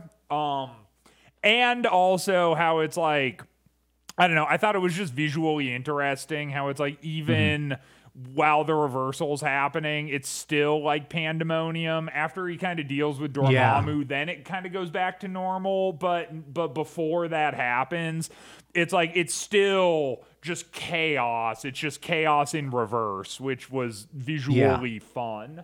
Yeah. Yeah, like someone was on fire and then they uh, just like became not on yeah. fire as they moved back, and like the, the aquariums were refilling yeah. and there was a yeah, lot of moving parts cool. to this. I, I have to imagine the previs was insane for this shot because yeah. there were just oh, yeah. so many things going on.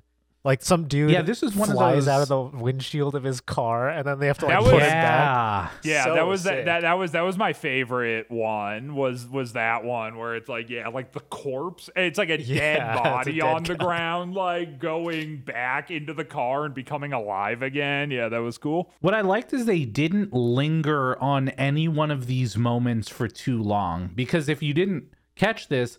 Wong was also yeah, dead. Was also yeah, dead. He was in the rubble, stabbed through the heart and yep. chest with that metal rod. It's like they didn't, but they didn't like pause it there and go, "Oh no, Wong yeah. is dead. Yeah. We Play have to save music. him with time." Right. Yeah, Wong! It was just like, "Oh yeah, Wong was dead." By the way, yeah, yeah. yeah. It was a, a quick nod, and then he was okay. Right. Yeah. Um, which I yeah was was great, and so now we're yeah we're kind of like. eighty percent of the way fixed when the time spell is broken as Steven gets thrown onto the ground. Um, and this is where Steven gets an idea. Right. And uh, there was no light bulb on his head, but it is very clear that he had a light bulb moment. Sure, yeah. And he yeah. Uh, flies into the dark, into the Thor Dark World, and then he, and then he... comes yeah. toe to toe. Can I yeah. say though, like as as crazy as the visuals of this movie are, like the dark world, the dark dimension was probably my least favorite aesthetically. You know, I completely agree, and I and it kind of bummed me out because it's like that's like the payoff, yeah. you know. So it's, yeah. it's so, so it's kind of janky that the payoff like isn't really on the same caliber as everything we had seen up till it. I guess it was kind of cool. It sort of looks like neurons in a brain. Yeah, that's that's kind of fun, I guess. But it's just, it's just like, eh, yeah. I, I agree. I, I, I, I think that that was kind of the point, though, to drive home that the one, which is what they were talking about, the one reality dimension to bring everything into it, was not like a magical Asgard type city where everyone sure. lives happily ever after. It's meant to be a, a mind, essentially, to bring them into one mindset that Dormammu rules. Right. And so, yeah, I, I agree. Like, it wasn't the the coolest thing we've seen through this movie, but I think yeah. it was meant to be kind of destitute and kind of, like, not spectacular yeah. because they don't want it to be I looking would, that I way. I would give you know? it a strange out of ten. It was Ooh, strange okay. yeah. looking. Yep. Uh, and so Strange's idea is that he's going to bring time into a timeless dimension, right? That's what he's going to use to defeat Dormammu is essentially uh, stick him in a time loop and control him over and over until Dormammu decides to bargain with him right. on uh, on leaving Earth. Um Yeah, this was uh, fun. It was uh, seeing him die in different ways multiple times yeah. over and over and over was uh, I like that they did it differently every time and they kind of played around with this a bit. Right. It was a, and you can sort of tell that like Dormammu's becoming increasingly frustrated because like, yeah. you know, as it continues, it's like the deaths are getting more extreme. yeah.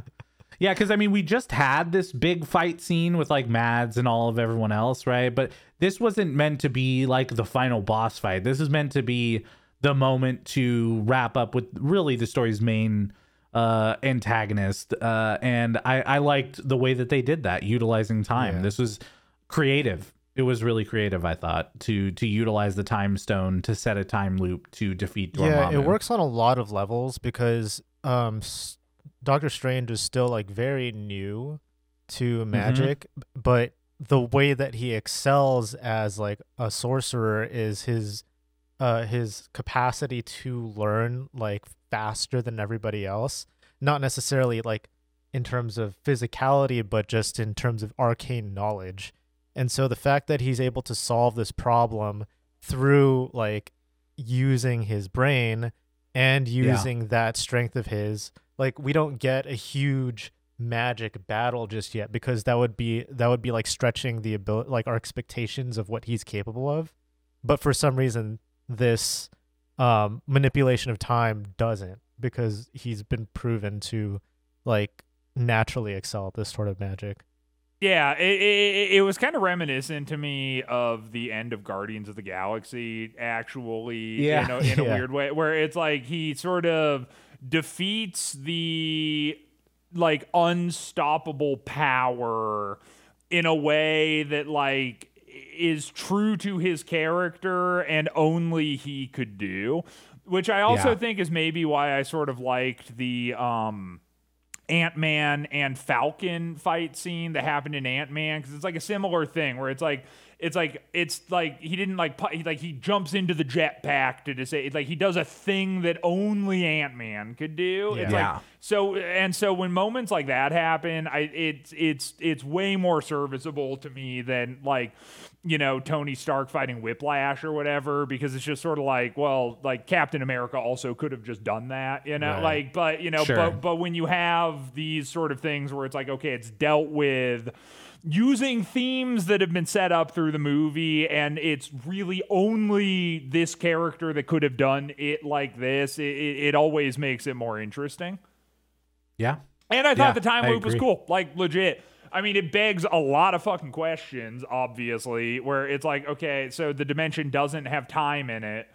But then, like, how would Steven even be perceiving time there? Like, you wouldn't be able to have a conversation without time existing. Like, he would just be stretched into infinity and wouldn't even have yeah. the ability to do anything. But he just can, I guess. And then when he, like, introduces it, it's like, what does that mean for Dormammu exactly? Because it's like, if Dormammu exists without time... Couldn't he just, like, be like, okay, I won't fuck up Earth, wink, wink, and then just, like, head earlier and give Mads a heads up to, like, do something different before the fight? He's like, hey, he's going to throw you into a wall. Just avoid that happening because he does, because he doesn't exist yeah. in time. Like, it's just like, I, I, I like, I... I understand why it ended up there, but I'm just saying the minute that you're like, time doesn't exist, and I'm just forced to accept that with no explanation, it's weird, because I'm like, what yeah. does that mean? Exactly. I, I, I just think that, like, by introducing no time mechanic, it's like, you kind of have to just accept everything that they say. Right, true, yeah. And because, there's no rationalizing yeah. it at all. Yeah.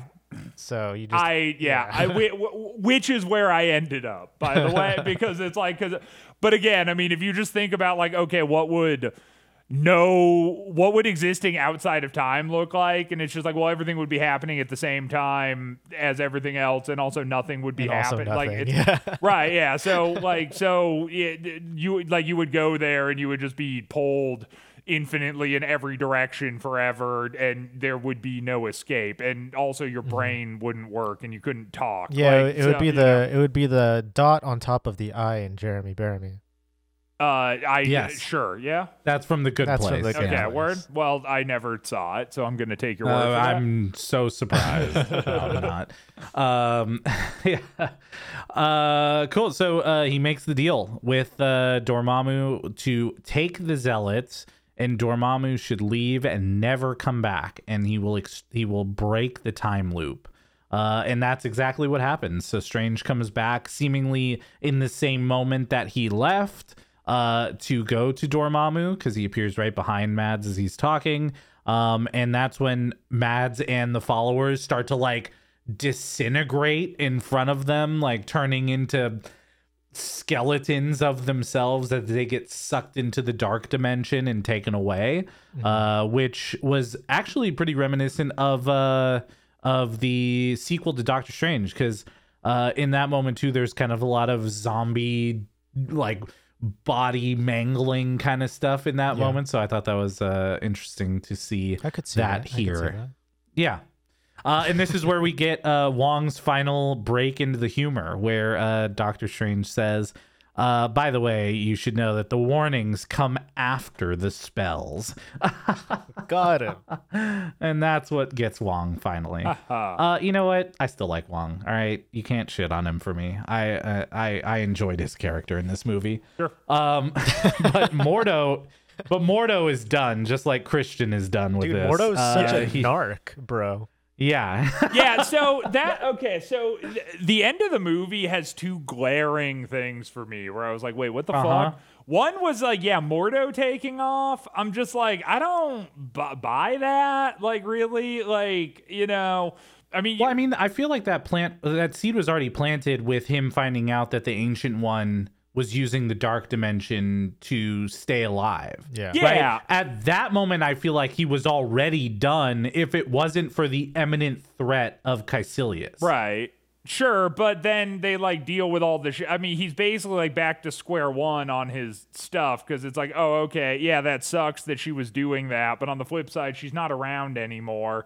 He doesn't have to, and their directive is still exactly the same. And also considering that it's like he's, sh- it's like now it has been proven that their job is important because they just had to defeat Dormammu. So like, so if anything, he'd have like more like uh, uh, encouragement or like or like a stronger feeling that his no, path was correct. He's the classic like the principles matter more than the actual good that we're fighting for type of guy. Yeah. Which yeah. is yeah. some beta shit first first of all. okay. But yeah. Um, yeah, dude. I don't know. I, I didn't like the, the heel turn on Mordo either. It just yeah. didn't it didn't feel like it would make sense.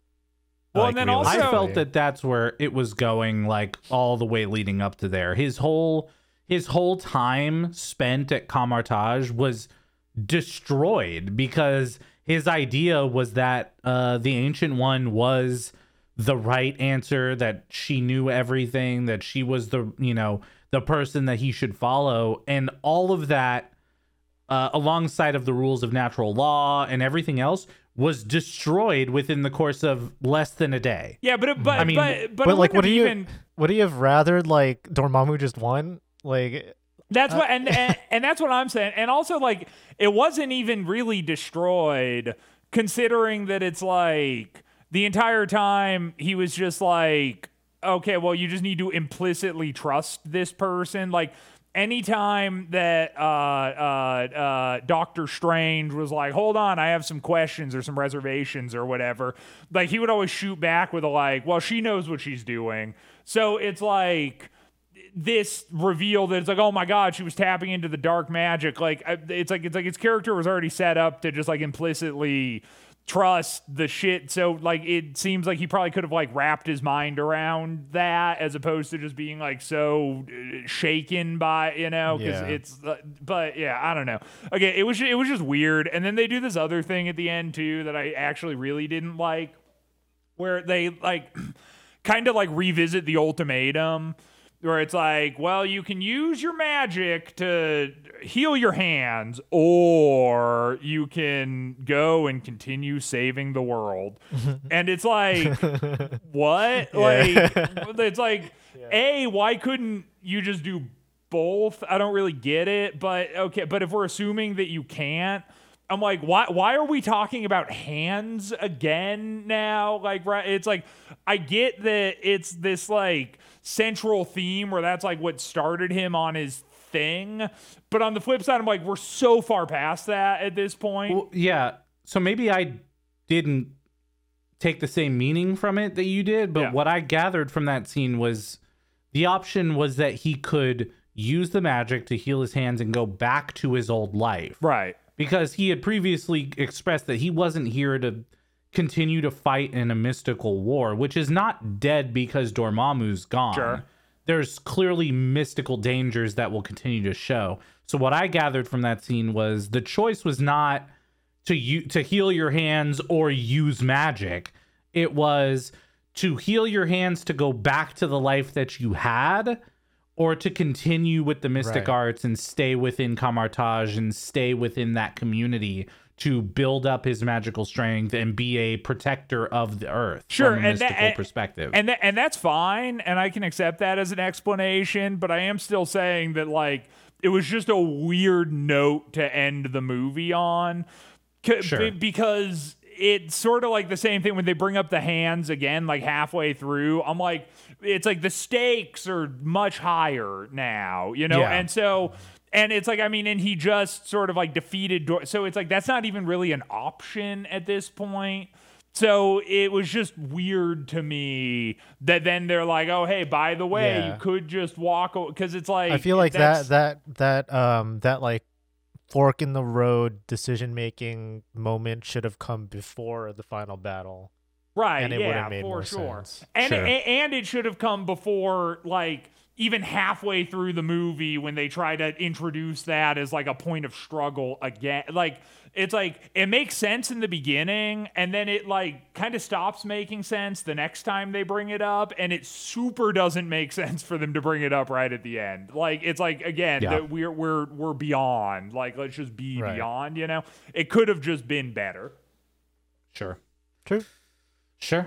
Well, uh, this is the end. And uh, right before we get to the end credits, Wong reveals that this is an Infinity Stone, yep. uh, which is the Time Stone, and that now Earth has no Sorcerer Supreme. Oh, so that no. will have to be figured out later. And I'm sure they um, will. And that is Doctor Strange. Now we got two credit scenes here, uh, which the first one yeah. is Thor and Doctor Strange sitting down. Cut from uh, and it turns out that, yeah, if we remember, uh, last we saw Thor in the incredible Dark World of his own movie, by the way, not in the Avengers.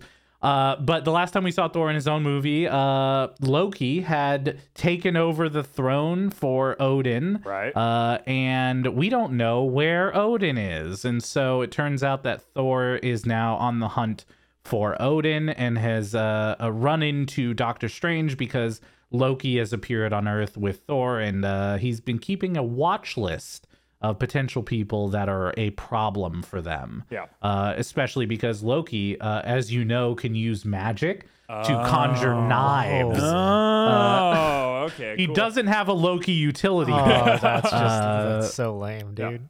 Yeah. yeah. Uh, so yeah, this is kind of the setup for Thor Ragnarok, which is not the next movie, but the one after the next movie. It uh, is and then, so fucking funny to me now, knowing that this final scene doesn't go anywhere, that yes, they just yeah. added a scene at the end of the movie yeah. where he just cruelly cripples a man. And then, By the way, then, and then I, that's it. Re, re-cripples a man, and then it's done. And then that's it. I don't think that the intention when they did it was to not follow up this no, story. No, I know. Yeah, of course. yeah. They meant to. Just I, to be clear, I'm just, wasn't... I'm just saying, knowing what we know now, that scene is yeah. fucking hilarious. It's like, yeah. just like, it's so, it's like, just such an evil note to end the movie. yeah, for sure. You're just like, here's this, here's this like, like torture that's like unimaginable, and and, and and and that's what we're going to end it on. And also, by the way, you're going to get no closure for this. It's just the end of the movie. Yeah. It's just him removing a man's ability to move and leaving him lying there on the floor begging, yeah. and then we're done. Yep. Yeah. That's, that's it. That's, that's it. Strange. All right. Cool. That, Woo, that, Doctor Strange. Hey. That's Doctor Strange. Cool, dude. Yeah. It's it's unfortunate they don't pay that off, by the way, because I think that could have been a really good second movie of, of you know, Mordo going uh, across the world, taking magic away from sorcerers, and Doctor Strange having to go up against him. But who knows? Maybe that'll show up in phase five. Yeah. We don't know. We'll see. All right. Well, uh, final thoughts, ratings, what I like, what Dan didn't, and uh, some uh, uh, uh, some thoughts from John. Thoughts. To, yeah, to, sure. to cap us sure. off. I mean, I think my segment could probably be pretty brief this week, uh, considering I basically already said it, but, you know, I think this movie, visually, best one we've seen so far, uh, in my opinion. Um, I think sure. Mads, cool-ass actor. I liked him. Uh, Stephen Strange, you know, kind of a, I don't know. I don't like the character that much yet. Maybe that will change at some point. Like, I liked yeah. him more towards the end of the movie than I did at the beginning. And I get that that's the point, but I also... That's a good thing, right? But yeah. I also don't mean that in the way that I think the director wanted it to be. Like, like, sure, like at sure. the beginning of the movie, from a plot perspective, it, he didn't really make sense to me, where he does kind of make sense towards the end. So, you know, whatever, we'll see if that continues to be a thing. Um, And uh, again, I think that like thematically, I like it when they do the shit where it's like they sort of have a theme and they reference it and they stick to it. This movie was obviously had a lot to do with time. Uh, you know, the symbolism of the broken watch was kind of cool uh, as sort of the thing to kick off, um, you know, uh, uh, his understanding that time isn't what he thought it was. You know, it's like fun. Yeah. Um, mm-hmm. I think all in all, if I'm if I'm if I'm going to rate this movie, I'd probably give it like a five. You know, like I mean, yeah. I'm just kind of like, wow, okay, yeah. I mean, I mean, I mean I, hey, again, there's like shit. It, I, there's shit bad. I liked about it for sure. You know, yeah. um, I didn't hate it, uh, but I also like the lows were pretty low, and like the highs for me were maybe like. There were like two and a half highs throughout the movie, yeah. which was the hallway scene was definitely a high point. The scene in the mirror realm with Mads was also a high point. And I'll give the point five to the Dormammu thing, again, I thought it was clever and kind of cool, although it doesn't really make sense at all if you think about it for half a second, which is why I'm deducting a half point from it. Um, sure. But uh, yeah, there you go. All right, five, uh, f- wow. five, five out of ten. Go watch it if you want to. Awesome. Yeah, that's great.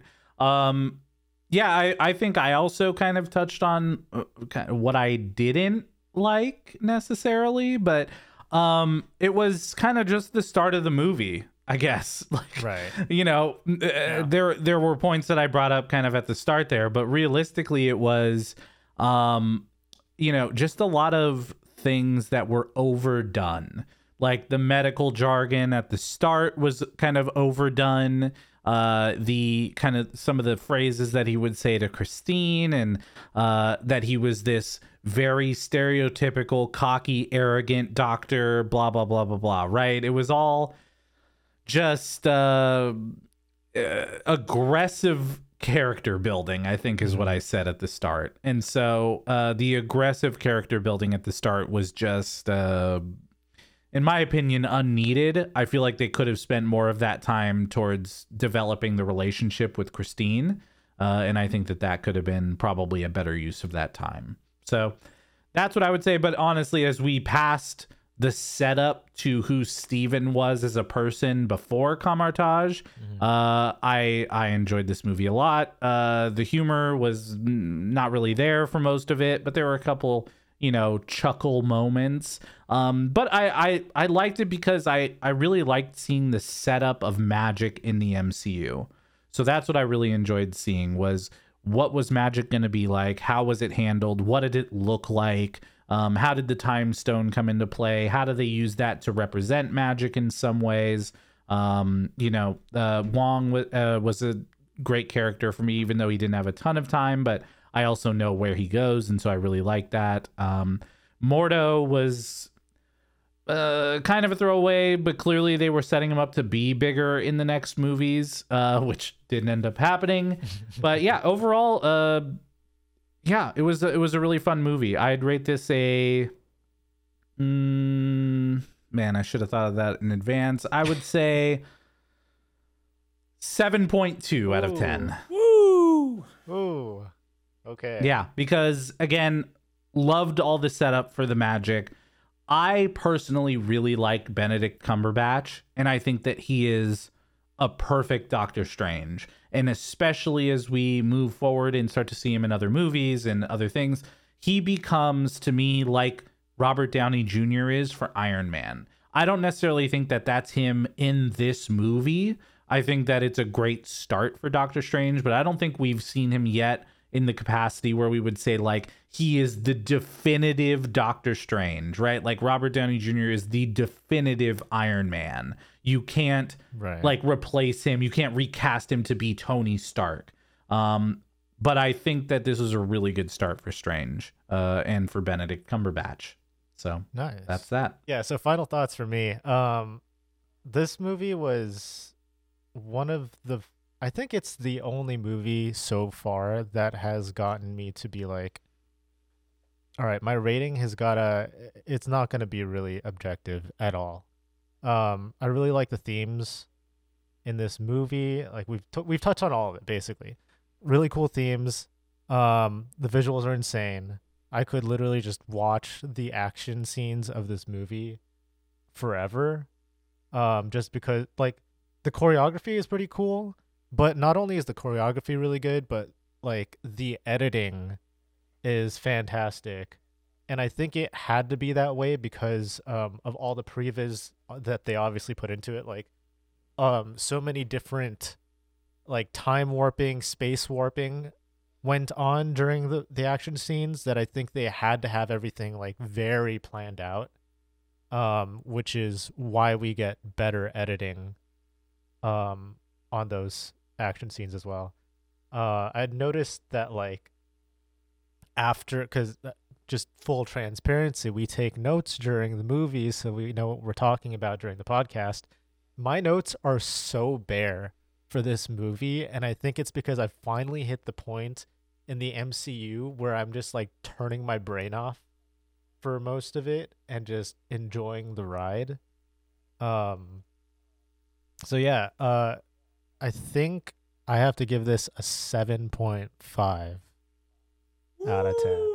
Wow! I, yeah. I just Look, like I, don't know, I really like the visuals of this. Like that that really I can see brings that. it up for me. Yeah. Um, but as a final note, something that we nobody talked about was there's this portion during Steven's training where he's like trying to learn how to fight. And Mordo picks up the like the rod of the Living Tribunal, and yeah. it's never mentioned again. But the Living Tribunal, and like I might be wrong on this, but I'm pretty sure the Living Tribunal is like the closest we get to a one true God in the Marvel universe. Like the Living Tribunal is basically a stand-in character for the writers of Marvel comic books. And so huh. I kind of wish that we get, uh, at some point in the M C U, I wish that we would get more of the Living Tribunal stuff. But that's just me. I don't know. Like, like Jesus is going to show up as a superhero or what? No, just literally God's going to just like rain upon like all of the, the heroes and villains and be like, no, no, no, we don't like this. We're just going to like push some of these people aside. And just like literally just Deus Ex Machina everything. Like I don't know, I don't know. I've never read anything like. Well, as long it. as that character is played by Morgan Freeman, then I'm good. So yeah, that's that's my fan cast. Yeah, cool. Well, hey, thanks that's for a listening. Podcast. That's that's, that's that's the end. That's, that's and it. that and that's a podcast. Okay, we'll see you. We'll see. We'll see you next bye time, bye. everybody. Thanks for listening. Goodbye. See ya. Okay, bye.